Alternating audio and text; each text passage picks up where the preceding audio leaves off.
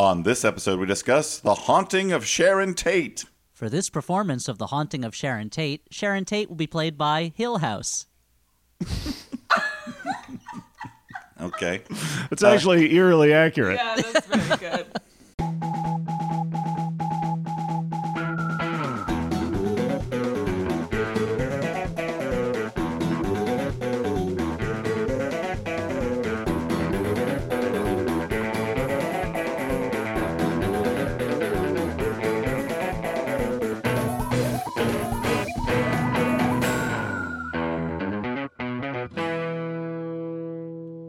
Hey, everyone, and welcome to the Flophouse. I'm Dan McCoy. Oh, hey there. I'm Stuart Wellington. Over here in my in law's garage, I'm Elliot Kalan on vacation, but not on a podcation. That's when you don't do a podcast because you're on vacation. And Dan, uh, what's what's special about today's show, huh?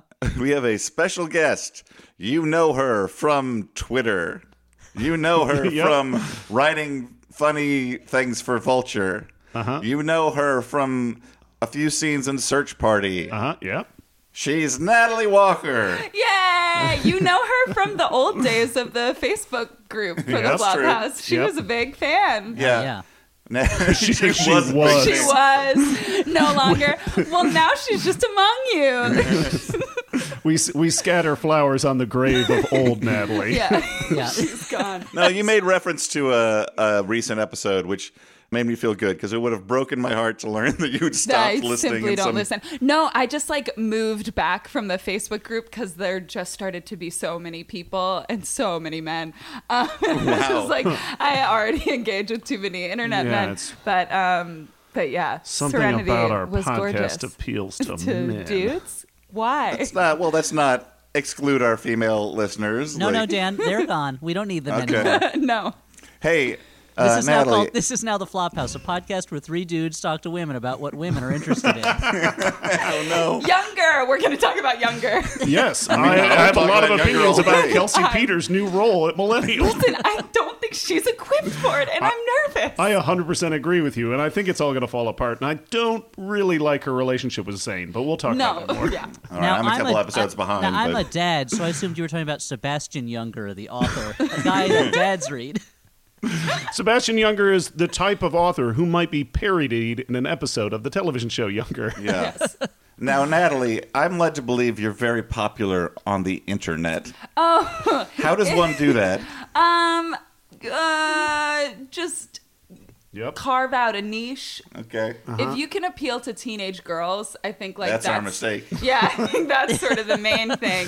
Because it was like no one cared about anything I did, and then I did a video that was the alto two part of All I Want for Christmas Is You from mm-hmm. when my high school sang it, mm-hmm. and then all of these teen girls started being like, "I'm doing this part now." Retweet, retweet, retweet, and now they all will go to bat for me, especially queer teenage girls.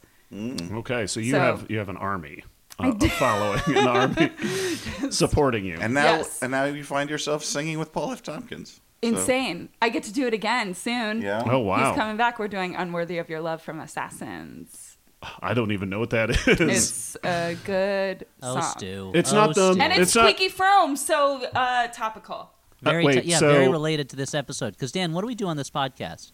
But wait, is that a song from the movie Assassins with Antonio Banderas? No, Okay, well, I remember. It's a I, I Stephen wonder if anyone Sondheim went to go musical. see Ant- Assassins the movie and was like, "I can't wait! Finally, they're making movies out of my favorite Sondheim shows." and they're just super disappointed. Antonio Banderas could have been in it. Probably. A singer, famously a singer. I didn't know that. Oh, Okay, well, no. I'm learning. See, this is an educational podcast. So, uh, speaking of educating people, Dan, what do we do on this podcast? Um, so on this podcast, we watch a bad movie and then we talk about it. Now, Natalie chose the movie this time around. Uh, I, I want to say actually, before, Sounds like an accusation when you It say is it an that. accusation. I'll I'm get to that. I want to say before uh, a very nice listener wrote in and said, "Hey, maybe on occasional episodes, if necessary, a content warning would be nice." And so I want to say that this movie is about the graphic murder of some real life people. That it does not take that seriously. I think. Um, so No, I I think it is taking. I think that it thinks it's taking it very seriously. yeah, maybe. Yes. I'm just letting people know that. But In case Natalie, people why? didn't realize that from the title, "The Haunting of Sharon Tate," that it might involve the real life murder of Sharon Tate. Well, Look. it could have been about her being haunted on the set of Valley of the Dolls by Judy Garland's That, ghost. that's Yeah. possible. Yeah. That's fair. So yeah, Natalie, why this movie? My friend Nicole Cliff uh, texted me in the middle of the night one night and was like, I'm watching the most horrible movie I've maybe ever seen. It's The Haunting of Sharon Tate, and I Uh-huh. had never heard of this movie. And then I looked it up, and I was like, Hilary Duff is Sharon Tate. That simply does not seem right. um, and Yeah, then this, yeah. Really, because she seems like a child pretending to be an adult through the whole movie. yeah, well, oh yeah. Also, she has very short girl energy, and Sharon Tate like is very willowy, and like Hilary Du- Hilary Duff is someone whose like face you see, and you're like, that's a short girl. Yeah. She's a cute short girl, and so I, need, I think I might need you to explain this before because I've never heard of these concepts before. Is it, is Short- it because of the way she holds energy? her head? She's always like, she's used to looking up at things. yes, yes, and there's not a lot of neck involved. Yeah, it was it was a lot. Yeah, and also she's doing the she's doing for the first half of the movie like a very funny accent, like of an old timey person. I was person. very interested as to where that accent. Roman. She, she, she seems to think that Sharon Tate talked like Katharine Hepburn. Yeah, There's like a like a lot of like a girl Yeah, who just saw like uh, the African Queen on TV, and it's like that's how I'm going to talk. yes. And I like to be pretty easy on actors in general. Like, uh, you know, we were talking about younger before. I like Hilary Duff perfectly fine in that role. Yeah, where she Yes. plays Kelsey Peters, It- the, the head of the Millennial imprint over at I- Empirical Publishing. I would just say that maybe the casting was a mistake in this case. I, my guess is that this movie was not going to get made without Hilary Duff in the role of Sharon Tate. So I can understand from the producer's point of view why this was the casting they went with. You know? And, and she filmed this while pregnant, right? She's actually pregnant in this movie. I, Right. is that true? Because it looked like a Ooh. fake pregnant belly to yeah. me, Oh, to be oh, okay. honest. She was. I feel like it. Well, I mean, because there's a lot of times while watching Younger where I'm like, I think Hilary Duff's pregnant based on the way they're dressing her. This Yes. And the way there's always grocery bags on her desk in front of her belly. Yeah. She's always at her desk. Always diaphanous layers. it's always like a leather jacket with like tight sleeves, but then the leather jacket has like little ruffles in the front. There's always construction workers are always carrying long planks of wood by in the foreground of the shots in front of uh-huh. her. Yeah. Uh, yeah, it's like a like a Jim Lee X Men panel that ha- features a naked character, and they just have like billowing smoke. Oh yeah, well, there's all those wisps of very opaque smoke covering Psylocke's parts. Yeah. oh, oh, to read Chris Claremont's original script describing that panel. Uh, What's weird is that the ori- the description for the original panel probably had less text than the caption boxes in the final comic. Oh, Chris Claremont burn. Anyway, so uh, Stuart, you were going to take us through this movie, The Haunting of Sharon Tate, right? let me. I'm gonna crack open my uh, summary notes. Uh, that's weird. It looks like across four pages I just spelled out the word fart. okay, just. I mean, kidding. that's that's weird since there's no audible farts in the film, as far as I remember. No audible ones. You never know. Well, you have to figure someone on set. yeah. Well, Sharon's pregnant. Like I mean, she's pregnant. Her body's doing Yeah. all sorts of things. You know, there's nothing Exactly. wrong with that. That's just the human body. Okay, the haunting of Sharon Tate. Chapter one.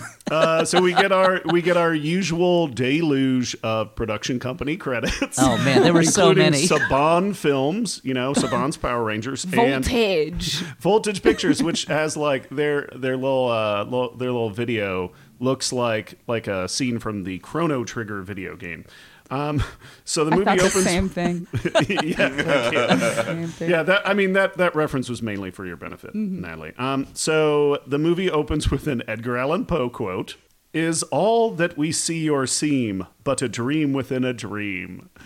Uh, always a good sign when you get that kind of a opening. Uh, Also, for like a thing based on a real life story, I'm like, no, in this case, not. No. it's when you start with a quote like that it's it's like the movie is it's that's the movie's trigger warning for like what you're about to see is kind of a bunch of bullshit uh, Yeah. so it's a fanfic about a murder. so I guess I guess if these shadows have offended, uh, maybe you fell asleep and dreamed the whole thing. Did Edgar Allan Poe write that? Whatever, I don't care. It's a it's a Hilary Duff movie. It is, uh, and by the way, I'm glad that we're finally crossing into true crime territory. That's going to take this That's right. podcast to the Hugely next popular level. right now. People love Yeah. to treat real life tragedy as entertainment that they can Mm-hmm. you know just kind of wonder who done it. Yeah, I mean, Unsolved Murder, uh, what Unsolved Murders, Unsolved Mysteries was the name of the show. Is still pretty big. People watch it on what Netflix, Hulu. Probably all of those. I mean, this is not an unsolved murder. The the culprits are in jail right now. But I mean, one of them is has long has deceased. But you know, what are you gonna do? Um, but do they turn into ghosts and see their bodies at the end of the murder? That's the mystery, Elliot. We'll find out. so the movie opens after that quote uh, with an interviewer asking Sharon Tate if she's psychic. Uh, we get a timestamp Thursday, August 1st, 1968. And then she relays a dream she had where she and her friend were murdered. Now, should we should we explain for any younger people listening to this podcast? I kid. All of our listeners are elderly like us. Who Sharon Tate is? Why we know ahead of time that her haunting will Oh be fatal. yeah, yeah, yeah. So this is yeah, this is based on uh, the murder of. I don't know why I'm taking this. This is a subject I know almost nothing about. uh, who who wants to field this one? Uh, Sharon Tate was in Star 80, right? Is that correct? Uh, oh, okay. Or is that someone uh, else I'm thinking No, of? no, no. No. That's I'm so- thinking of a so different person You're thinking died. of Dorothy Stratten. Yeah, she also died. RNP, RIP, RNP. You know what? Okay, just Natalie, do you want to try? Or because after these two failures, I think we should just, we should just round robin and everyone. Who do you think it's like was? one of those games where each person adds one word to the story. Yeah. She was Roman Polanski's wife, and she was an actress. But I don't know what she was in. Star, Star 80 is about Dorothy Stratten, right? Star 80 is, yes. So Sharon Tate was the wife of Roman Polanski, and she was an actress. And uh, unfortunately, and her and her friends one night, including uh, Jay Sebring, who was a friend of hers, another Hollywood fixture. One night they were murdered by the members of the Manson family. And uh, if you read staying Joan in the Didion, house. what? Yeah. They were staying in the house where like the previous occupant was some record producer Uh-huh. who ignored Charles Manson's requests for a for Yeah. a record deal. So they were mad. if you listen to all Yeah. 400 parts of you must remember this is series on charles manson you'll know that charles manson at first he wanted to get across his message of love and murder through becoming a groovy musician in the in the, in the kind of beach uh, boys type of forum and he was hanging around hollywood involving himself in the lives of real Hollywood people for a while. And this record producer, he th- he thought had, I guess, promised him something, and he kept going to his house and bothering him. And eventually, that guy moved out, and Tate and Polanski moved in, and Charles Manson. I guess didn't get the f- forwarding address card, and and kept going there. So the whole thing is a, is a horrible, tra- even more of a tragic misunderstanding. And if you read Joan Didion, it's when the '60s ended. Even though by the calendar there was still some '60s left, just a Yeah. tiny bit. Uh, Sharon Tate was in Valley of the Dolls. That was her Yes. biggest role. Yeah, Yeah, I mean, they that's- t- Yeah, mentioned yeah, yeah. that in the Natalie movies mentioned we that. watched multiple what, times. why are you arguing with me? I'm just we're talking about who Sharon Tate is, and I just adding a little more context since I so flubbed it earlier. No, it's fine. I know you got you you got her mixed up with a different tragically murdered blonde actress in the movie about her, and that's you know in Dan's mind, if you're blonde and an actress and you get murdered, you're all the same person. Who oh cares? God Well, Elliot, Katrina. Karina Longworth did that entire series on Dead Blondes. So Yeah, that's and Dan was like, it's the same It's person whole over and over again. yeah. it's like why does she put out the same podcast ten times? Why did she take the same person, give them 14 different names, and then do the same episode every time? I'm Dan McCoy. I have, I have some sort of mental problem, I guess. Hey, you're the one who's saying it. Anyway, Stuart. So, so, uh, Sharon Tate, she had that bad dream. Yeah, she mentions that she had a ba- bad dream that she and her friend were murdered. We then get a new title, uh, a new date. It is one year later from the time of that interview. We find out that through what like newsreels that there has been. Uh, it gives us the story of the murder. This is the what the day after this happened. We take a leisurely. The camera takes us on a leisurely stroll through the aftermath. It takes us on a real realtor's walkthrough of the house for Yeah, yeah, a long yeah. time.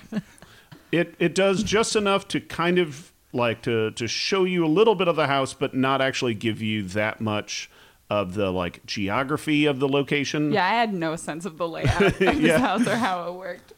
and then uh, and we of course uh, the the camera lingers over the the the dead bodies finally ending on Sharon Tate we get a new title card three days earlier uh, with a date Wednesday, August 6, I suppose you're wondering how I got in this position as a dead yeah. person. it's it it was kind of shocking how many new dates and title cards this movie threw at us.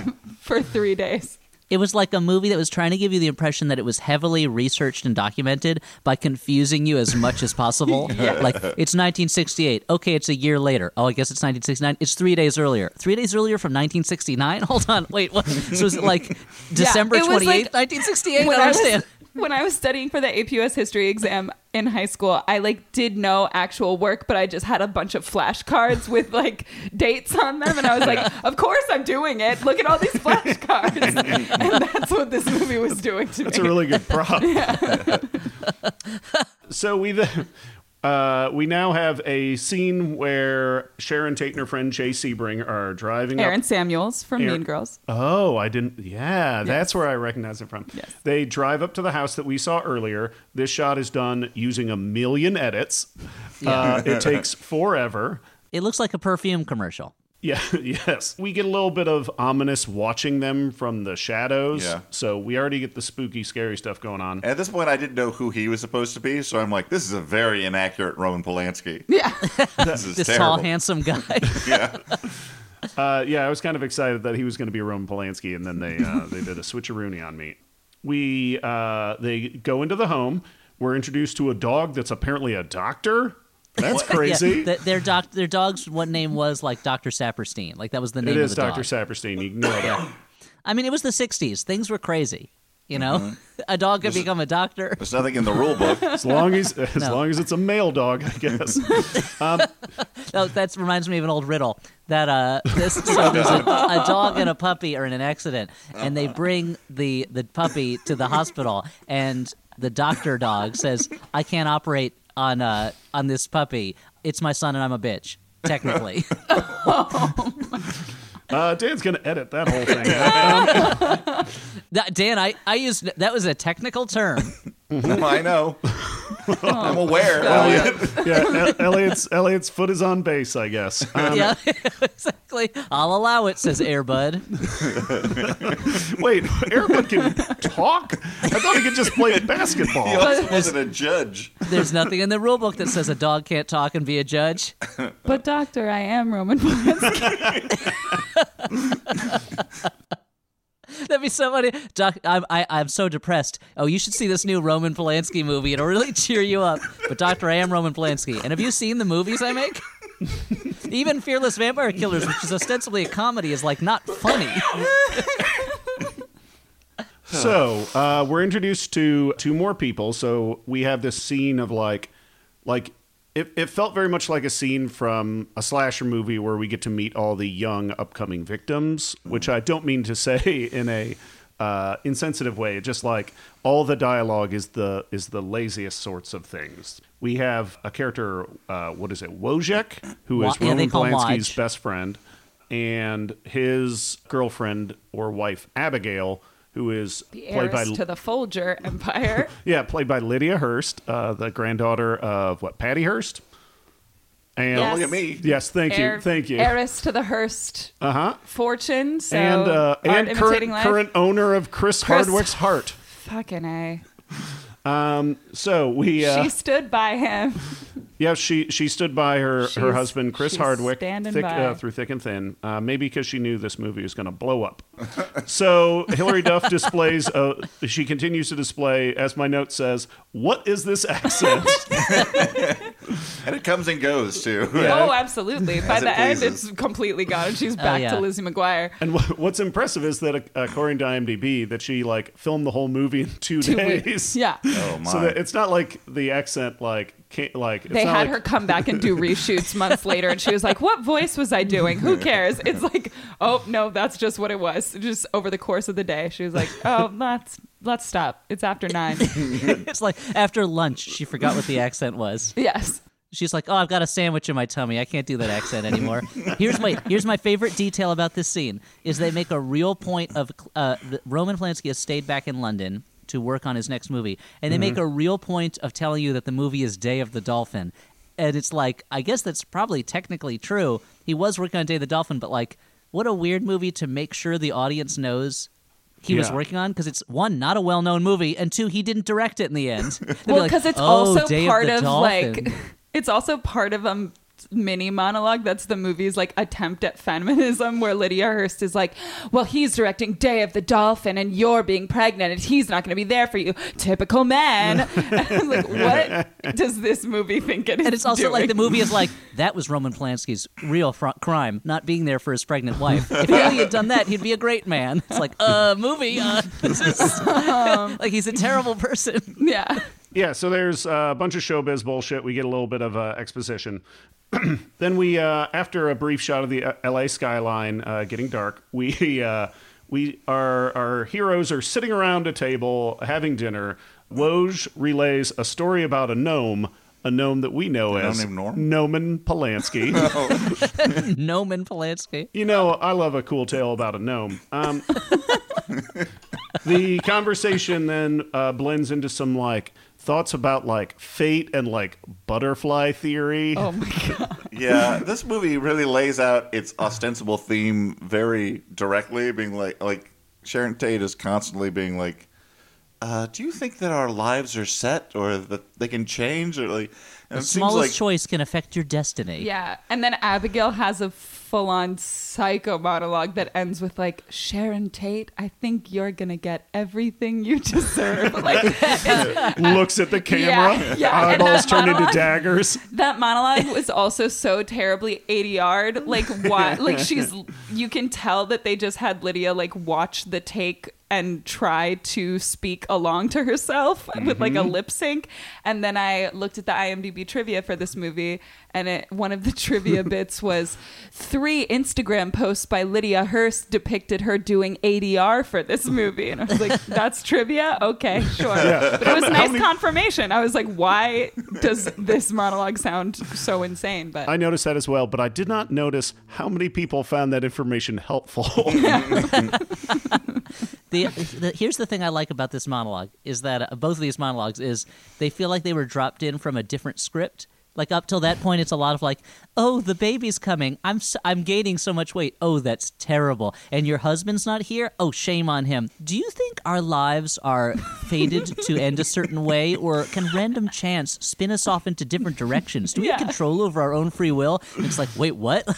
yeah, Hold we on, were guys. just What? talking about Sharon's ass. Like, yeah, Yeah. it's like it went straight. ago. It went straight from like this movie into they just cut and pasted some pages from like a Tom Stoppard play and just stuck Yeah. them in. And they and they even sneak in a sideburn about Orson Welles being overweight. I mean, come on, he's going through something.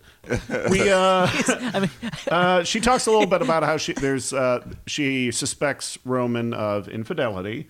Which you know, I think that's a little Easter egg for the true fans. the fans of Roman Polanski's horrible life. Yeah. they that's when they start to play a fucking fortune telling game while listening to like sitar music. It felt very strange. It was it's like the '60s, dude. It was the '60s. That's what everybody did. Even the president was doing that stuff. Sitar mania Uh, swept the nation. yeah, they they play some like they play some fortune telling game that involves like a marble rolling around. yeah, it felt like an early Ouija board thing. It was like a, it was like Ouija roulette, like some kind of off-brand gambling Ouija board. yes. Uh-huh. Now, guys, what what about this? A casino that's kind of like seance themed, and like so Uh-huh. the roulette board is Ouija themed. Blackjack is also kind of Ouija board Or themed. No, tarot it's tarot cards. card Yeah. Yeah. blackjack. Yeah, tarot card blackjack, and uh, maybe there's like one of those chickens that pl- you can play tic tac toe against, uh, Mm-hmm. and then they sacrifice it afterwards. What do you Uh, guys think? okay. Should I open about this some, casino? I mean, I would- I- some I don't think runes so. or some tea leaves or some bones? Any of that stuff? you got it all over the place. Yes, definitely. The slot machine is a bone pull. yeah, Yep. and yeah, and instead of money coming out, it's bones. I, I know the bit. yeah. Bones. I don't need these. Instead of chips, you get bones. It's a lot of. It's a dog themed casino. Yeah, I've seen. I've I've seen. You, I think should you should leave. Um, Air Airbud is like, there's nothing in the rule book that says you can't have a dog themed casino. uh, I mean, I think he's biased because he likes having a lot of bones. Uh, but he's still the gaming commissioner of Nevada, so I think he can. You don't think he can, be that bought? I think he can be coerced with bones.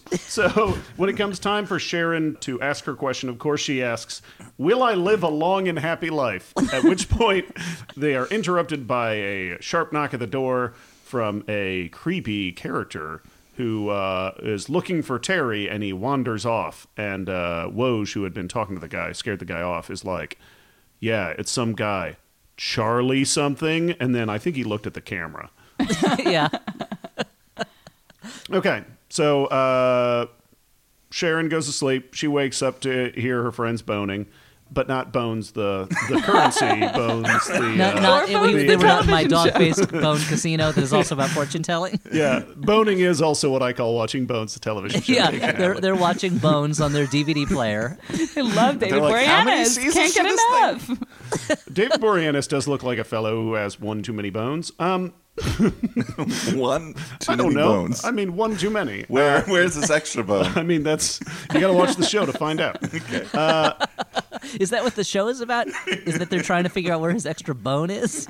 Elliot, I have a firm belief that uh, to support no spoilers culture, so I don't want to ruin the surprise. I Just watch the appreciate show; it's good.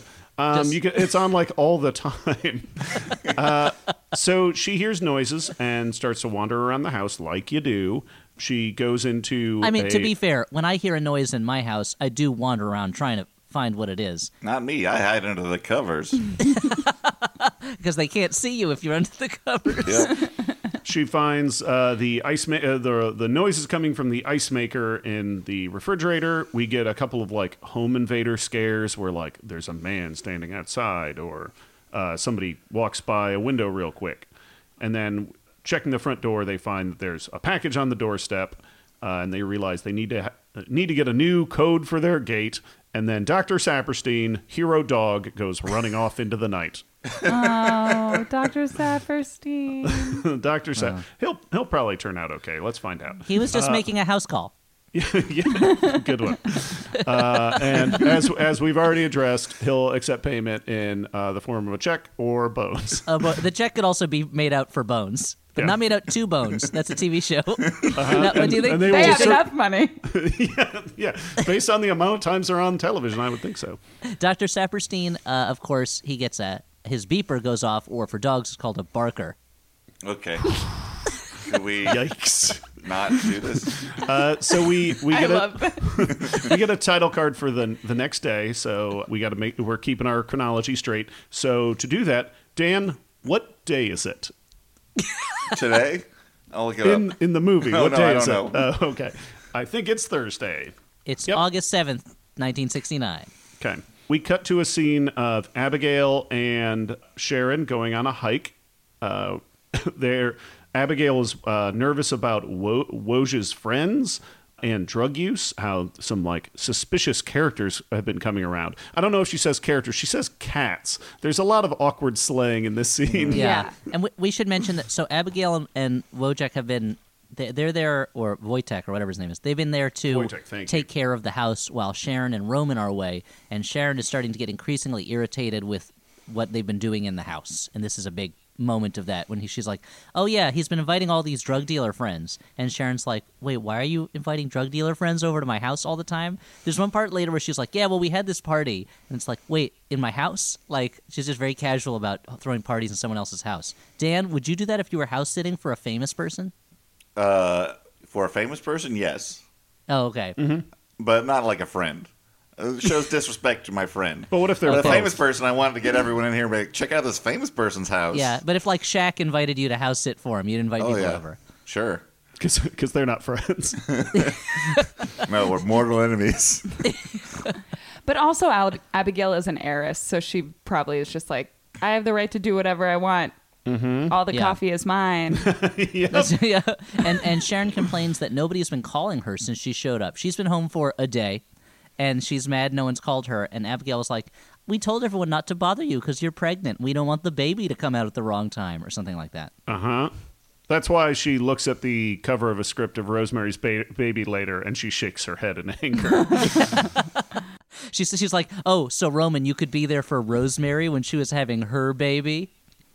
So they're Oh boy. they're uh, so they're walking. They're doing one of those classic L.A. hikes where two characters hike around and have a conversation. Yeah, they're in the Hollywood And- Hills.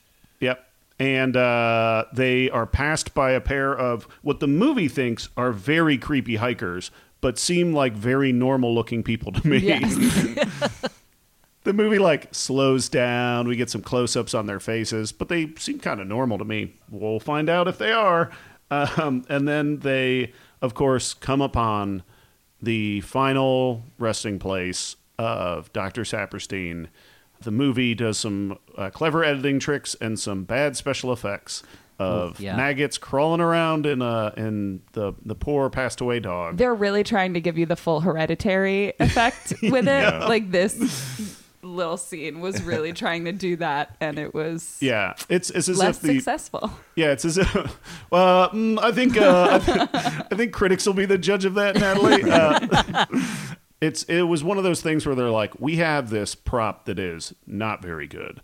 We'll have to dress it up with some digital effects and. We'll have the camera like zoom in and out real fast and like shake around. And it'll go boing. yeah, it was like an Instagram story was the reveal of that dog's Yeah. death. Okay, so we are introduced to a new character, the who's also the new caretaker, uh, Stephen Parent. It's upon his shoulders that falls the task of burying Doctor Saperstein. He and he lives in like a he lives in like a trailer on the grounds of their house, Mm-hmm. right? So wait, so I can't keep all these people straight because they're so interchangeable. Is he the Uh, there guy? are five of them. Yeah. Is he the guy with glasses who like talks about backwards masking and that weird Yes. sing- Yes. okay. Yes. Yeah, He's like- spoiler alert. They wanted him to be Jesse Plemons, Oh. and he wasn't Jesse Plemons. No, he certainly was not. By all accounts, he was not. Yeah, but on those glasses, mean, and I was I like, don't know. oh. I should check the uh, check the cast list. Maybe it was Jesse Plemons. Uh, yeah, I we'll have to do a DNA test on this one.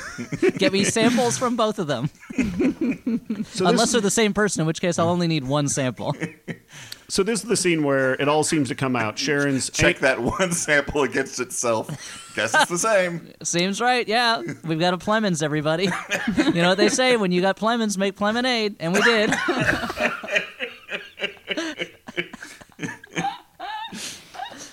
Uh, so this all comes out, you know, uh, the emotion, the emotions hit her like a ton of bricks. She is pissed off, uh, so she stomps away. She yells at her friend. She picks up a uh, a teddy bear of a dog and has a very emotional moment with it. Well, she did just lose her dog. She's like, I guess you're Dr. Saperstein now. There's a lot of creaky doors. Uh, she walks around the house a little bit. She goes into Roman's study, which we know is Roman's study because there's boxes that says Roman stuff on it. um, and then we find this spooky old uh, stereo, like a reel-to-reel stereo Yeah. machine. Of course, she starts listening to that stuff, and then we get some creepy music coming out of there. And there's a Pretty, whole bunch of pretty young girl. or whatever. Yeah. Is this actual? I think uh, this is Yeah, this is actual. I think that's actual. He recording. he, he Yeah. had a song that was all about like love is submission, and you've got to submit to me. So I think that might be the real So I don't th- I don't think they were worried about like Manson suing them Yeah. for misuse of the song. I think they probably used the, re- either the real. It might have been the real audio, but I doubt it. They probably just recorded. I think I, song. I actually think I read a review of this that took it to task in part for using the real song. They're like, Ah. "Come on, movie, don't, yeah, you have. don't do this for Charles Manson." yeah. Yeah. Josh Groban could have could have just cut together something real quick. yeah. Pretty girl with his his ridiculously operatic voice. Absolutely. Or they could have gotten Randy Newman to do it or something like that. Would have been great. It is. uh, he is the voice of L.A. You know.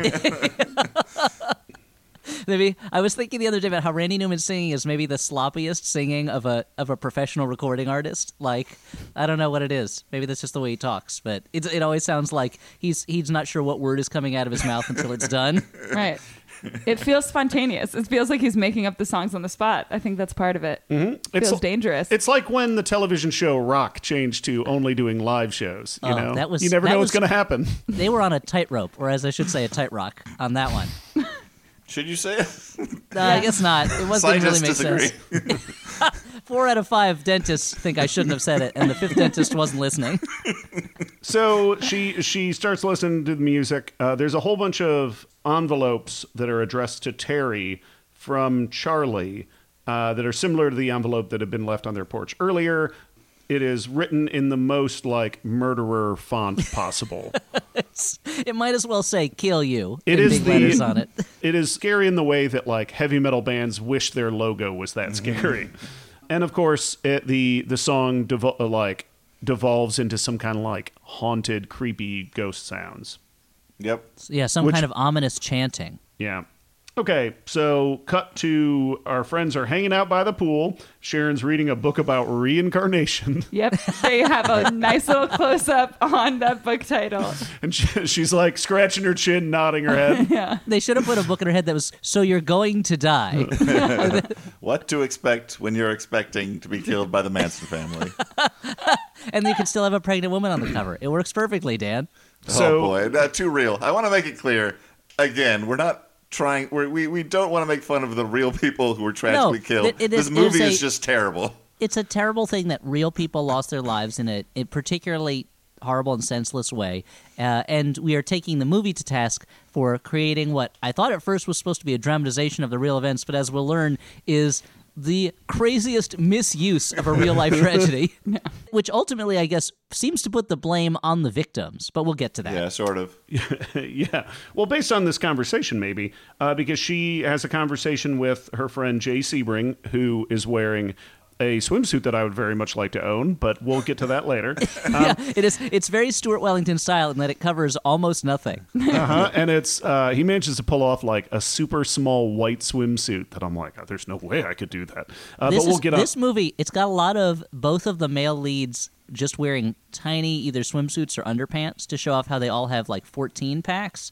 And I ha- I can't believe that anyone in the 60s was that ridiculously chiseled. Like back then, bodybuilding had not developed to what it is today. Dan, you're kind of an amateur bodybuilder. What do you think? Is, am I wrong on that? I would call myself the most amateur bodybuilder.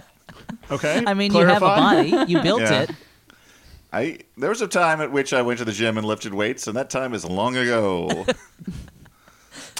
Cool. So they uh, so they have a conversation. They talk about fate and destiny. Uh, Jay suggests that sometimes bad things just happen. Sharon asks, "Do you think we're just slaves to our own destiny?" Um, and Jay explains that maybe maybe they can rewrite their own scripts.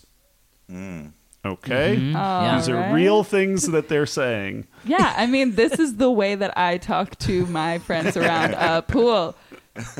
Yeah, Natalie, is this just the way that like show people talk? Oh, basically? totally. No, absolutely not. I mean, when you're like in college, when you're in a dorm room in college and you've just done like a doll's house and scene study, then mm-hmm. maybe you go home and do that. but yeah, this the the level of conversation about destiny.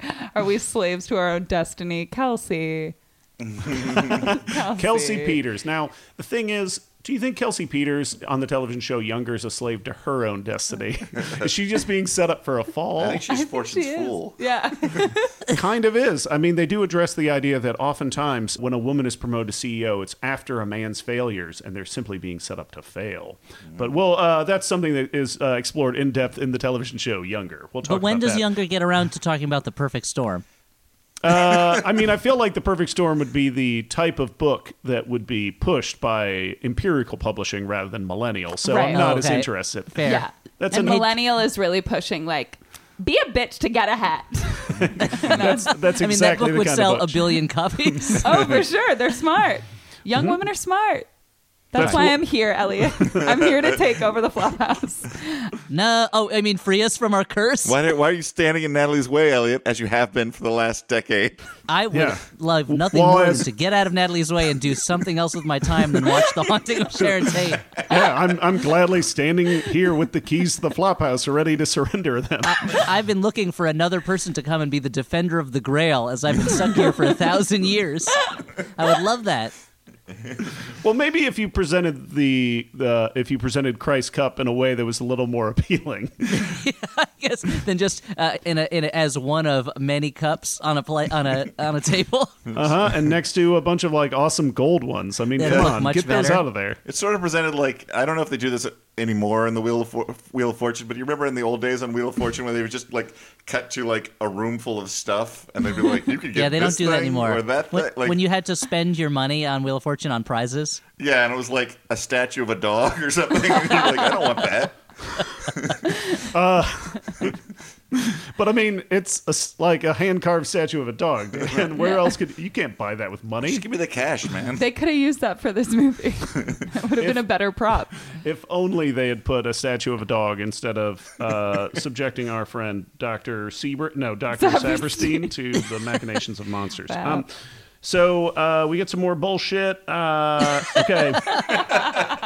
so it's Yeah. nighttime. We get a. Uh, it's nighttime. We get a home invasion. Uh, there's a haunted stereo that uh, you know Sharon is awoken by this home invasion. We see creepy like creepy people sneaking up to the window and waving. We see a creepy dude with a gun. Sharon investigates the uh, creepy music that seems to be playing on its own. Uh, right before she turns it off, she looks to the right, and there in the shadows is Charles Manson. And then a woman sneaks up behind her with a knife. Uh, they're all captured and taken to the living room, and the home invaders then uh, start murdering them.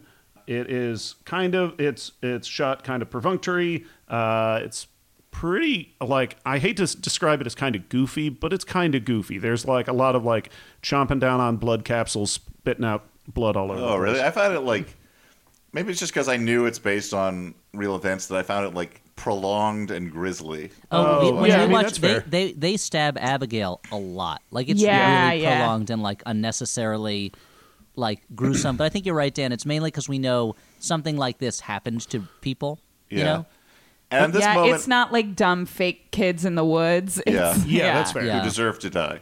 Oh, wow. that Dan, that's that's the most extreme version of "get off my lawn" I can imagine.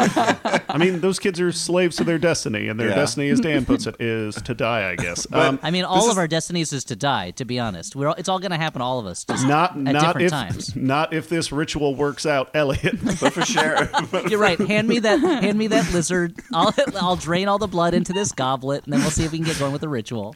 Uh, Elliott, you're not allowed to drain a lizard on the podcast. oh boy. but I just wanted to say though, at this point, the, the so Sharon Get it? Tate and her friends have been killed, and there's quite a lot of movie left, and you're like, wait, hold on, what's yeah. going Where are we on? going? yep, I was like, man, that's that's a lot of time for bloops. That'd be amazing if there's just 40 minutes of bloopers afterwards. Yeah. And depending on how you view the rest of the events of the movie, it could be considered be. bloops. Um, because it turns out what what were what actually was the events of that night. part of the thing that I found made this sequence kind of difficult to watch is that like the things that the things that the actors are saying feels like stuff that was taken from true accounts of the actual event, which makes it kind of harder to watch for me than like all the other scenes where people are re- like reading the dumbest lines I've ever heard in a movie. Right. Like when Sharon starts calling for her mother, like those were Yeah. her last Yeah, it's, words. it's horrible. Yeah, it's and it it feels it, it feels there's something about like having seen a couple of biopics that also depict true crime stuff it's so weird to me when a filmmaker puts so much effort into accurately representing the the moments of violence but don't care about the other stuff and it like it feels so it, it just cheapens the whole process like watching the lords of chaos black metal uh biopic about the stuff in the 90s in Norway.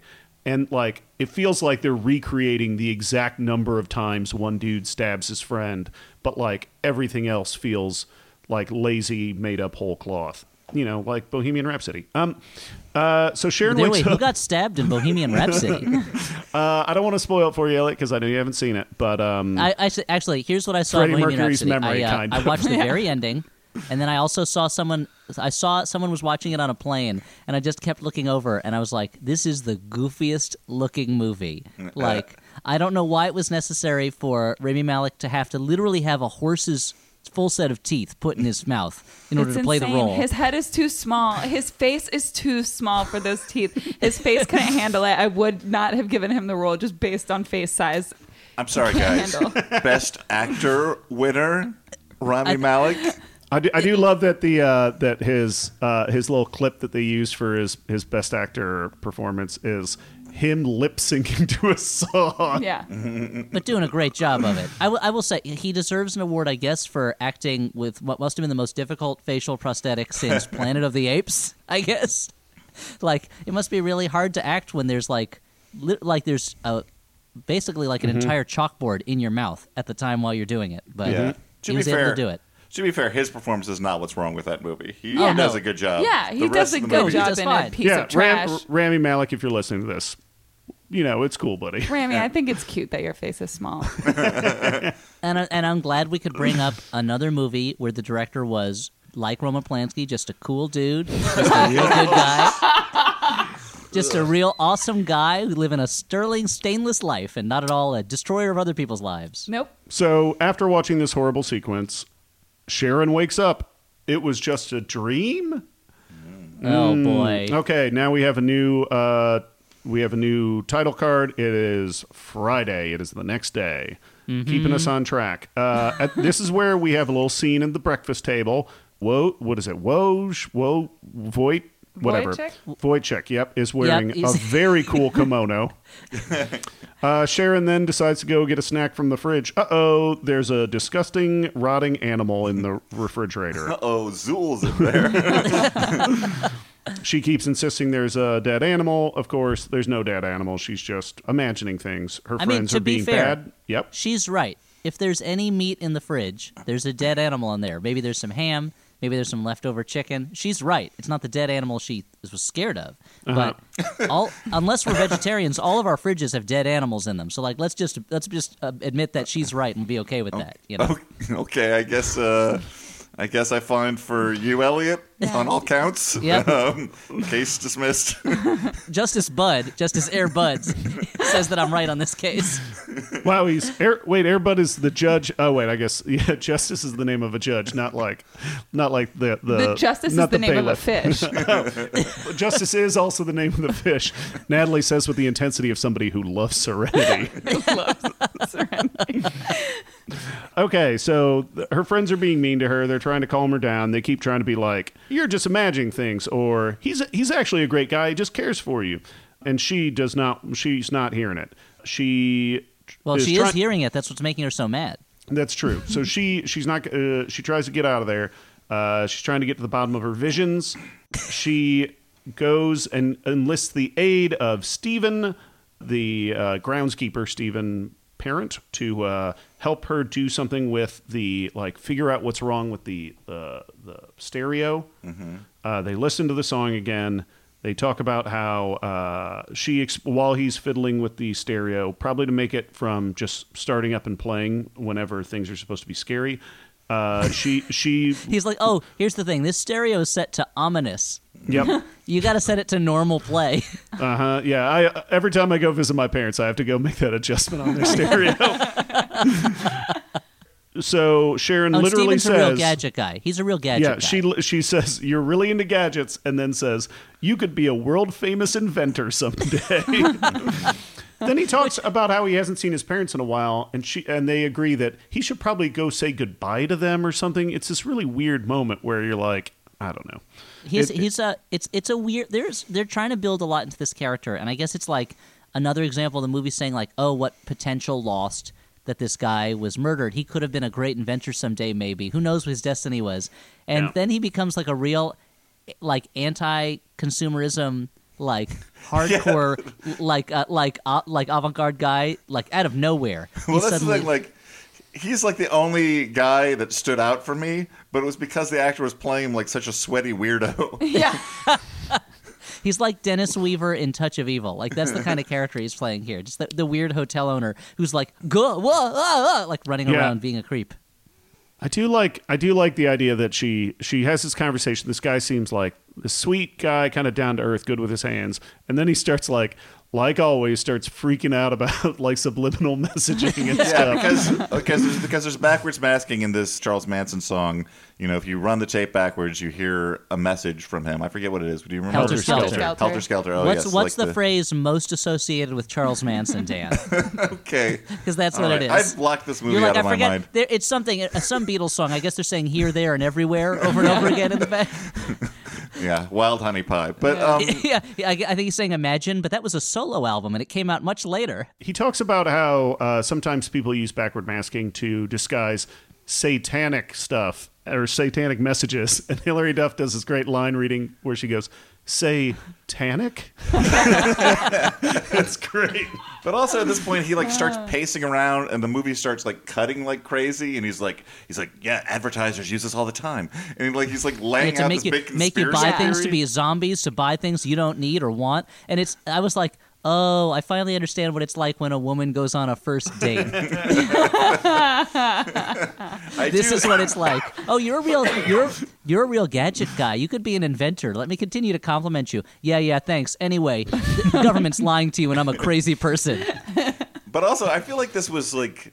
I feel like this is somewhat accurate to the period. There was like a subliminal message, like scare, but at the same time, f- from our perspective in 2019, like when we know how much bullshit like subliminal messaging is, it was just kind of like, oh, whatever. This guy's nuts. Like, Well, I think the I think camera the off him. and I think the subliminal message. I guess there was around then. People wondered about it, but I feel like the big scare came years later.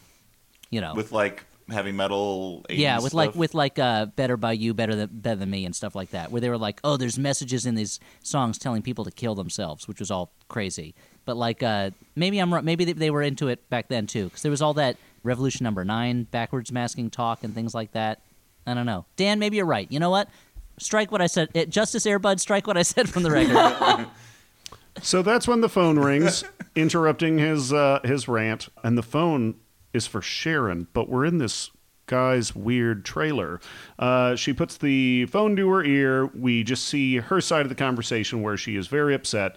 She explains that it was a threat from Charlie saying they're all going to die. Okay, cut until nighttime where she's in her bedroom packing. Well, she she uh, she spends some time remembering actual footage of of the real wedding of Roman Polanski and Sharon Tate, which is another Yeah. weird choice. Yeah. It's a very strange choice. Yeah, and it's so it does if it does feel a little strange at this point that she just got a threat and then it seems like she waited hours to pack up. Well, she had to watch the footage of her wedding. yeah. Uh, sh- we have a was- Look she- like me. She said. I mean, in a weird, and it, it's less poignant than the scene in National Lampoon's Christmas Vacation, where, Clark Griswold watches his old home movies in the attic. Like that's how that's the level of emotion we're working with in the movie right now. So there's a moment while she's packing up that she thinks she sees uh, Charles Manson in the mirror. That is not the case. He's not actually there. The phone rings and it is not a monster. Well, no, it is a monster. Uh, it's Roman Polanski. and once again, we get a one sided conversation with her uh, talking. I mean, Hilary Duff has given it her everything. Similar to the way that Kelsey Peters kind of gives it her everything uh, when trying to promote Millennial. And she'll go to kind of any, like, she'll do anything she can to, like, help promote her brand. You're listening to the Young House, the internet's premier younger podcast, hosted by Stuart Wellington and nobody else. A, a decidedly older No, person. I just I just sit here and watch. I just, I'm like technically part of it, but I like really just watch Stuart talk about younger. We haven't even done the entire segment that's just devoted to each episode's necklace that Miriam Shor Miriam Shor characters. wears. Yeah, Oh, Diana man. Trout. What a what an actress. She's great. Um, okay, were you Original about to say Yitzhak she and isn't a Hedwig. treasure, No, Dan? I- Because I- uh, we would start fighting. fan of younger. I have less to say about it than you, apparently, but Okay, so it seems uh, it seems like Roman doesn't believe her that her that her friends are in on a conspiracy against her. Her friends start banging on the door. She goes and hides in the bathroom and starts filling up the tub or sink. And all of a Tub. sudden, the tub Yeah. tub starts filling with No, blood. no, it's We one got- of those huge ground level sinks that, that Hollywood homes have. Yep. These sinks are so big you could take a bath in them. Uh huh. Wow. Uh, is that is that what the realtor said to get you to purchase your recent home home purchase? Yes, they, uh, they, I was like, uh, "Is there a bathtub in here?" They said, "No, but there is this huge ground level sink that's so big that you could take a bath in it." And I was like, "Oh, okay. I guess would you call it a Uh-huh. bathtub?" Yeah. I guess you could call it that if you were ignorant of architecture. Okay, I'm Yeah. sorry, I didn't understand that. I feel so stupid now. I better buy this house so the so the real estate agent thinks I'm cool, and that's how it happened. okay. Oh wow! He pressured you into doing it just so you'd think he was cool. Um, Yeah. Or no, that he would think you were cool. Yeah. Yeah. Um, okay. it was a so- she. Okay. Thank you. Um, And that's that's the answer to that riddle. The real estate agent was a woman. Uh, I, I can't sell this house. This house is my son. How is it possible? Wait, you you explained the, the part of it that I understood, but there's a there's a question that I still have about this riddle. No, no. Anyway, the other the other joke is, uh, Doctor, I can't sell sell myself a home. I am the real estate agent. Uh, we then What other what other memes can we talk about? What other memes are there on Twitter right now? Dan, this- uh, name this movie. Wrong answers only. Oh no. We can do a, you know, I've damn eaten the plums that are in the icebox thing. If you, uh, Oh, yeah, there's have any that too, for yeah. that. So the uh, the sink tub fills with blood. the phone. It is no longer Roman speaking with her. It is that subliminal message from the end of the tape, and then uh, she wakes up. She was sleeping in Steven's bed in his uh, in his room. It. I guess she. He explains that she had just recently, uh, like after hearing that phone call, she took a lie down. Seems like an odd choice, but whatever. Uh, then she she feels some pain in her stomach, in her you know abdomen, and they're like, "Wait, is the baby coming?" And at this point, I'm like, "Whoa, this will this is a crazy is a choice." Departure. And then they realize that the uh, the phone line has been cut. Stephen goes to get help, but as he's very slowly pulling out of the driveway, this is Safety always. Safety Steven, they call him. this takes forever. uh, the the Manson family pulls up in their car, blocking his exit. Sharon gets into the car and they try to back away and run. The car gets in an accident and they jump out of the car and go running down the hill. They manage to sneak back into the house. Uh, they try and alert their friends that uh, they're being attacked. They start to uh, secure the home. Uh, meanwhile, the women who are part of the Manson family are like walking along the lawn, saying like "Little Little pig, little, little pig, pigs, let, let us us in." Uh, and it's We'll huff and we'll puff and we'll blow your house in. So they're just about the rhyming audio. in with in, and that's also not the rhyme. Like it's Well, I think so. they- Are you saying that's the biggest crime they commit over the course of the movie? Or? yeah, I would It- say so. Fuck you, Patricia Krenwinkel. That's not how it goes. I th- th- it really feels like much like Randy Newman. They started the song not knowing how it would end, and they're like, "Oh yeah, he mentions a chinny chin chin. Uh, let's not say that. That's not scary. Uh, we'll just rhyme in within. That's what we'll do." And then little pig. yeah, they're saying it in the strangest way, and this is the part where it becomes clear. I mean, like it's it's become clear way earlier than this, but this is like the most egregious thing that they like.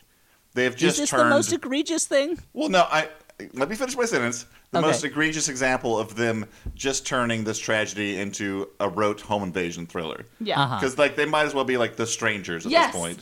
So Yeah. I, Except they don't s- have masks. But I feel like there's probably a moment while making the movie where they're like, wouldn't it be scarier if they wore masks? and they're like, uh, well, that didn't actually happen. okay. Well, what if they were like bug people? And they could spit acid at everybody. Again, not what happens, not not reality. But I would say, Dan, I, I that's the second most egregious thing to me, and I'll tell you what the most egregious thing is when we get to it after this. Hey, folks, are you worried about home security? I know I am as a new homeowner who just watched this Charles Manson movie. Uh-huh. Not a good movie, and yet every night I worry that some crazy person is going to wander into my backyard. So, you know, you do what I do check all the locks on your doors 15 times every night. This is Elliott Kalan for Paranoia. Dan, back to you. okay, I'm glad that you identified because I was going to ask you what the ad was for. Yeah. So Oh yeah, yeah. For being paranoid and worried that at any moment a crazy person will walk in and they'll just be uh, like standing at the foot of your bed looking at you. That's the scariest thing. Hmm. That sounds pretty scary. Uh, I mean, but sometimes, what if you're just lonely and you'd like somebody to talk to? This is me doing my ad for loneliness cured by having strangers walk into your home.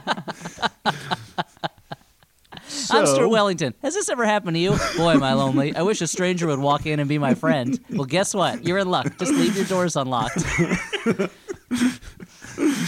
Uh, yeah, leave leave a trail of pennies, Reese's Pieces, whatever, leading into your home.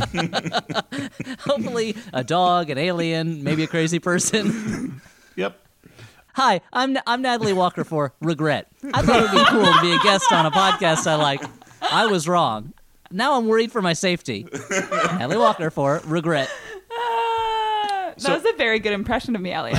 Oh, yeah, no you should problem. Appreciated you should uh, slap that up on on Twitter. Yeah, Elliott, Well, you should do the ADR for any future projects I do. Well, I've seen, I saw the videos of you doing different ladies' parts in movies, and I was like, she's a master of, vo- of voices. She can do any voice. So why couldn't she sound just like me? Just like so you. when I do my impression Yeah. of her, I'll just do my voice. So they're securing the home, and uh oh, the nursery window has been left open. I don't know if there's that's some kind of a if that's symbolism, Dan. Uh, probably just means that you know someone could get in through the nursery window if they wanted to. Okay. uh, okay. But uh-oh. that when you invite a baby into your life, it opens you up, exactly. When you when you have a child, it makes, makes, you vulnerable. Yeah. wow. Thanks, Elliott. Yeah, no, you and I are exactly on the same page. That's why I can do such an amazing impression. At all times. So their efforts are in vain. The Manson family gets in. They like you know wrangle them into the living room. Uh, there are moments where we see flashbacks to her previous dream, but there's some slight differences in this whole situation, including Abigail has hidden among the rafters. Uh, this was a new part of the home that I didn't know about. Yeah.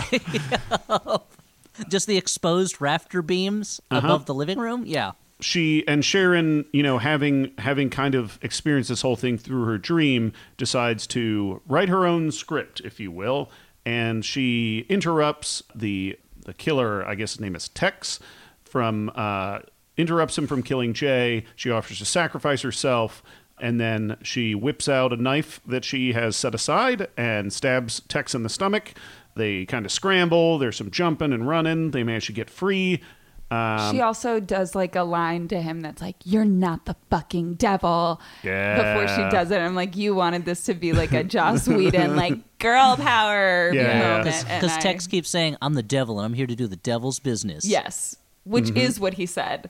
Yeah. but I don't think that Sharon Tate said, "You're not the fucking Well, devil." no, because this movie at this point, this movie at this point pulls in Inglourious Basterds and rewrites history Yes. to make uh, make them t- kill the bad guys. They Yeah. become like such badass fighters. Yeah. And they're really like taking the fight to the Manson family, and to the point where I s- there's a they start killing them off, and there's a part where Waj drowns a woman in a bathtub, and I was like, you had her defeated. Like Yeah. now I feel bad for the home invaders. like you're taking lethal force when you don't really need to right now, but they're, they Yeah, just that- become so amazingly good at defending themselves.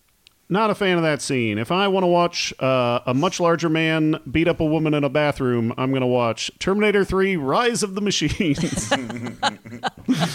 uh, because at least they're both Terminators, you know? Then yeah, it's yeah, even, of course. even It's, footing. it's an even fight. Yeah, sure.